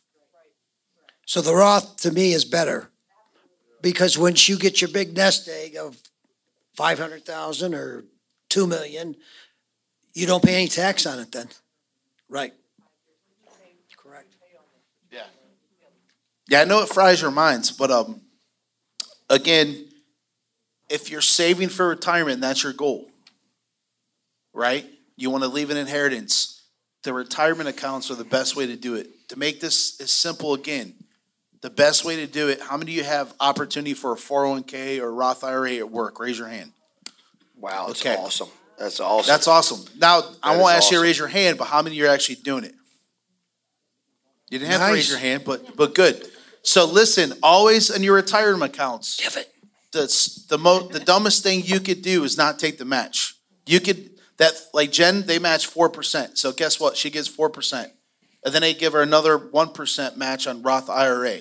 So she gets five percent into retirement every month. So four percent of that is pre-tax. So this stuff could get mind-boggling. But again, back to simplicity. If you have an opportunity with, with an employer account, you do that.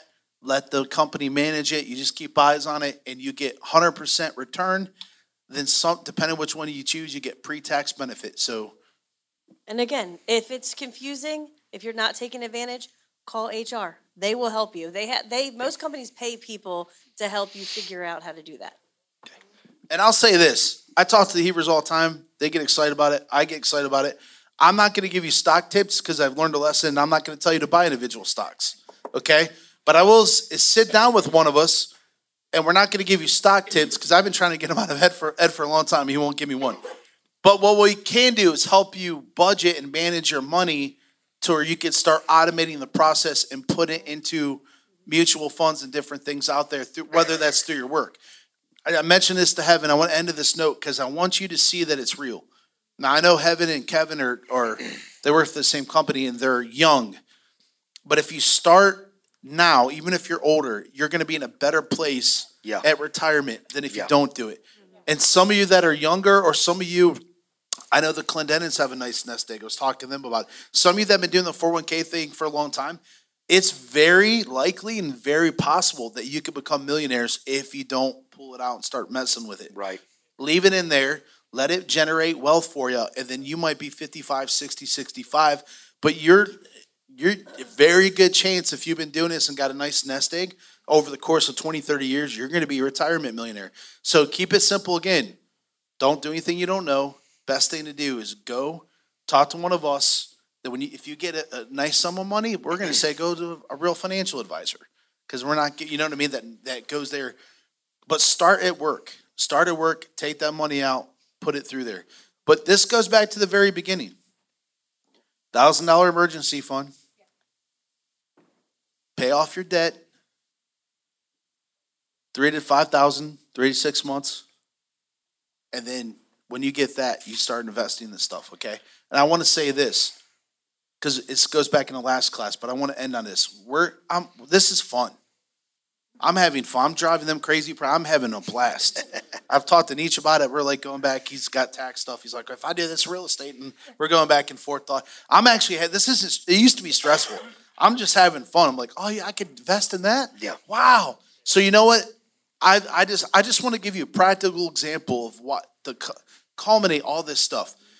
We have a four hundred a month dollar a month car payment, which is going to be paid off next summer if we don't do it early, which we probably will if I take measly four hundred dollar card payment and I put it toward our home, do you know we'll pay our mortgage off in six years, almost Wow. to the month? Yeah, because you already budgeted in for that. So four hundred dollars. If I wait four years to go buy another car, some of you already got your next three cars planned out. We don't. Okay, I'm probably going to need one sooner than before I pay the house off. I know that, but like, but if I take that four hundred dollars, and that doesn't affect how much we're saving every month. That doesn't affect our honor giving. None of that. That's just saying if I don't go out and buy a forty thousand dollar, I just did the math on a thirty five thousand dollar car without a big down payment is like over seven hundred dollars a month. But if I pay my house off early instead of paying them almost double for the car, I'd actually save fifteen thousand dollars in interest on my house. That fifteen thousand dollars I'll save now. How much more can I put into investments? And if the stock market crashes, we're free, baby. We ain't got to worry about it. No one can take our house from us. Think about that. So listen, there's a process here that I want you to think about because if the end of the day, if we're talking about investments, but you don't pay attention to what you're spending, like literally, I, I'm not giving you a stock tip, but if you don't, if you go to McDonald's for one person, you could buy a Ford stock for 12 bucks that pays 5% dividends you could buy, I could give you all kinds of these that I've learned. AT&T pays 7% dividend and it's trading for like 14 something now. So one fast food trip can get you something that's going to make you money the rest of your life. And if it crashes, trust me, that McDonald's is going to McNasty is going to make you crash anyways. so you don't eat fast food, you're going to get healthier and you can you so even if that stock crashed Right. 20 years from now, you got 20 years of making 7% on what you spent on a Big Mac. That's just something practical. What's what what started all of this, I believe, for me, and I'm saying these these four classes, is I, I look around at the North Gate, and I even look around at our kingdom family, and I don't know the details of my brother's houses, but I, I know the details of this house. And we're all more prosperous. We're making more money than we've ever made in our lives. But we have a huge order issue of how we're spending it. That's what brought this about. Because since we moved to Streetsboro over the last six years, last six, seven years, we've been in this city. God has blessed us, and we have been a blessing to other people. But if we don't watch it, we're going to feel the frustration of what I call plateau. We won't get beyond here. And we're not going to be able to own this plaza and own as a Northgate without getting beyond this. I, the truth be known in this room, I've met with too many of you over the last seven years, and it's okay because it's a learning. I'm not frustrated about that, but I'm not going to do it the next seven. Because you know what that'll be? The children of Israel begging for manna from heaven, water from a rock. We have to learn to mature into what's next. And that all comes from one word stewardship, order. Okay? I want us seven years from now to begin to look at the back of this and say stocks, bonds, mutual funds, um, CDs, retirement plans, uh, real estate, all these different things. I want that to be regular language for us. Okay, but you know what's got to become reg- regular language first?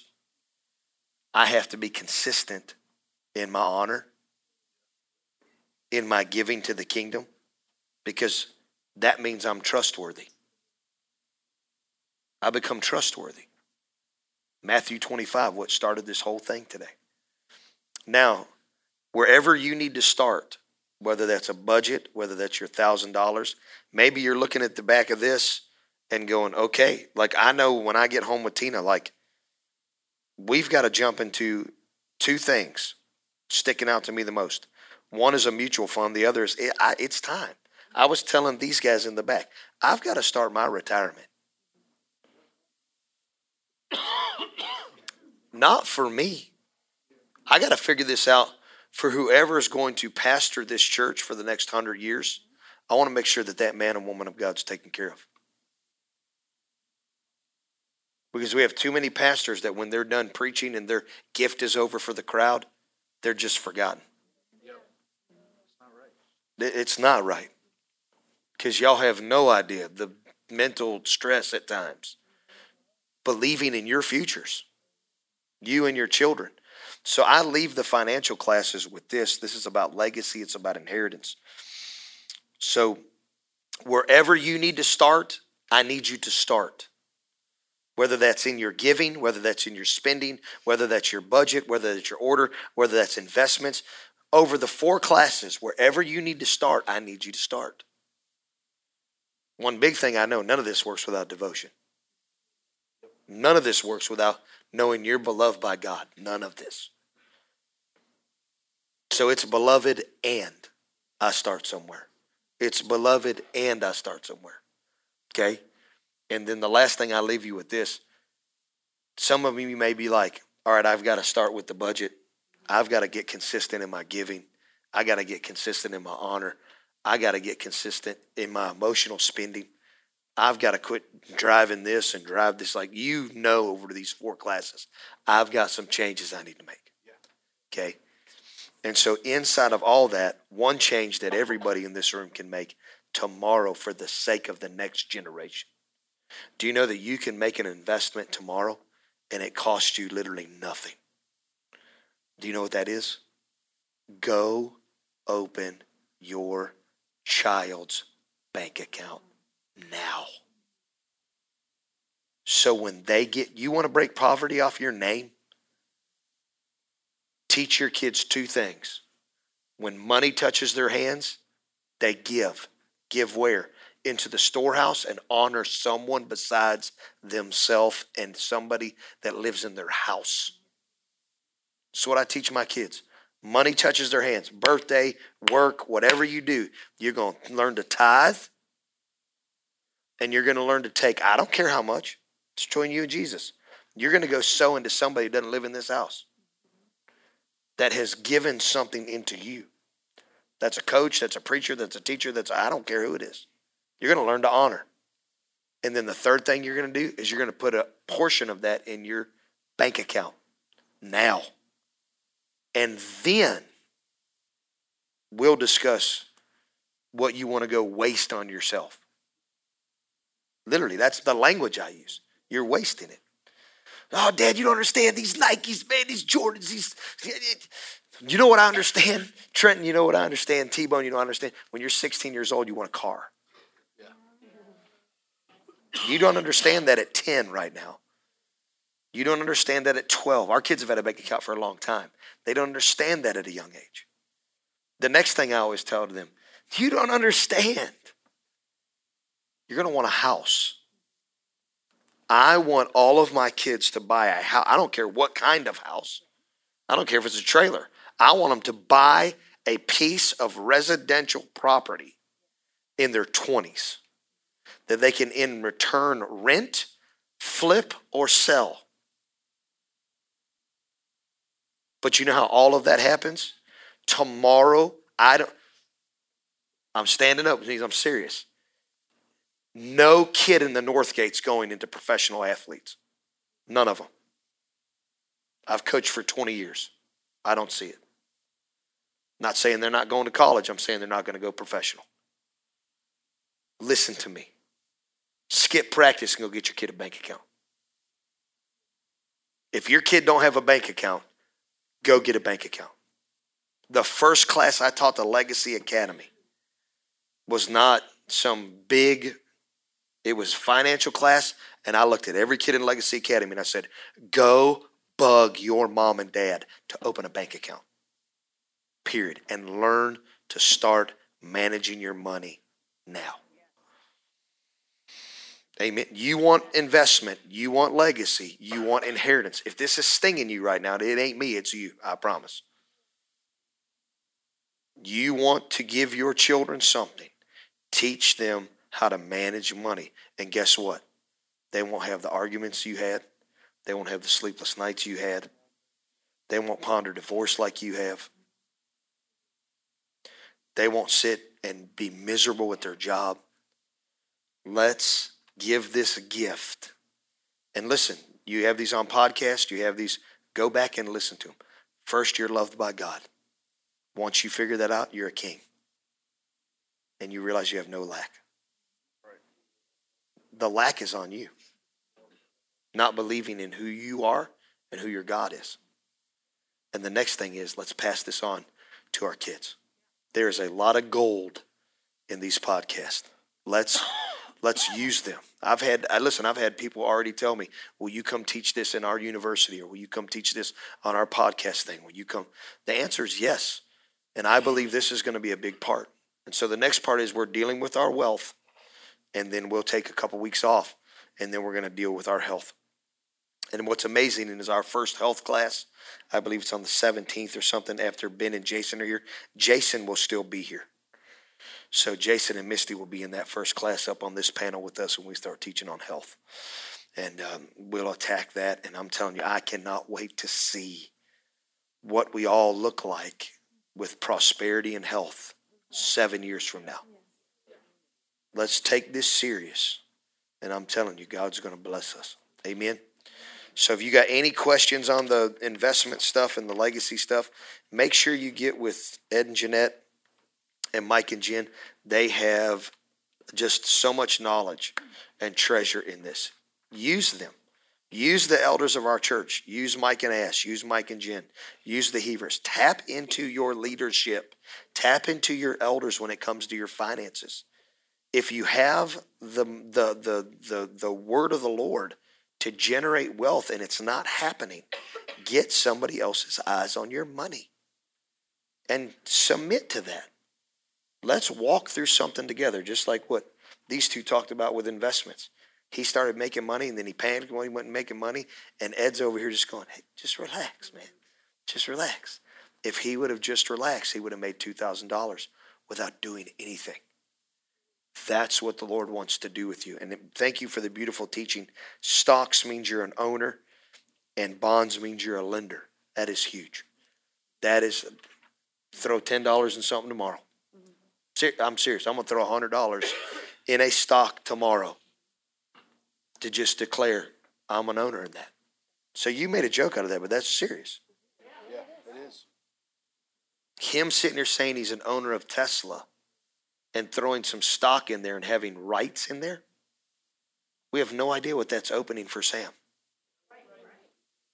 You have to think beyond yourself with your money. You have to. For the sake of the kingdom and the next generation, think beyond yourself. This all comes from Yahweh. This doesn't come from any of us. He gives us all this, whether it's a strong mind or a strong body or a pathway to follow or or some some way to do this. This isn't we're we're nothing special up here. He loves us. Yes. And he loves you guys just the same amount, most of you, except for Brush. But no, seriously, it all comes from Yahweh. Wow. That was a low blow, Ed. They won a game though. They did.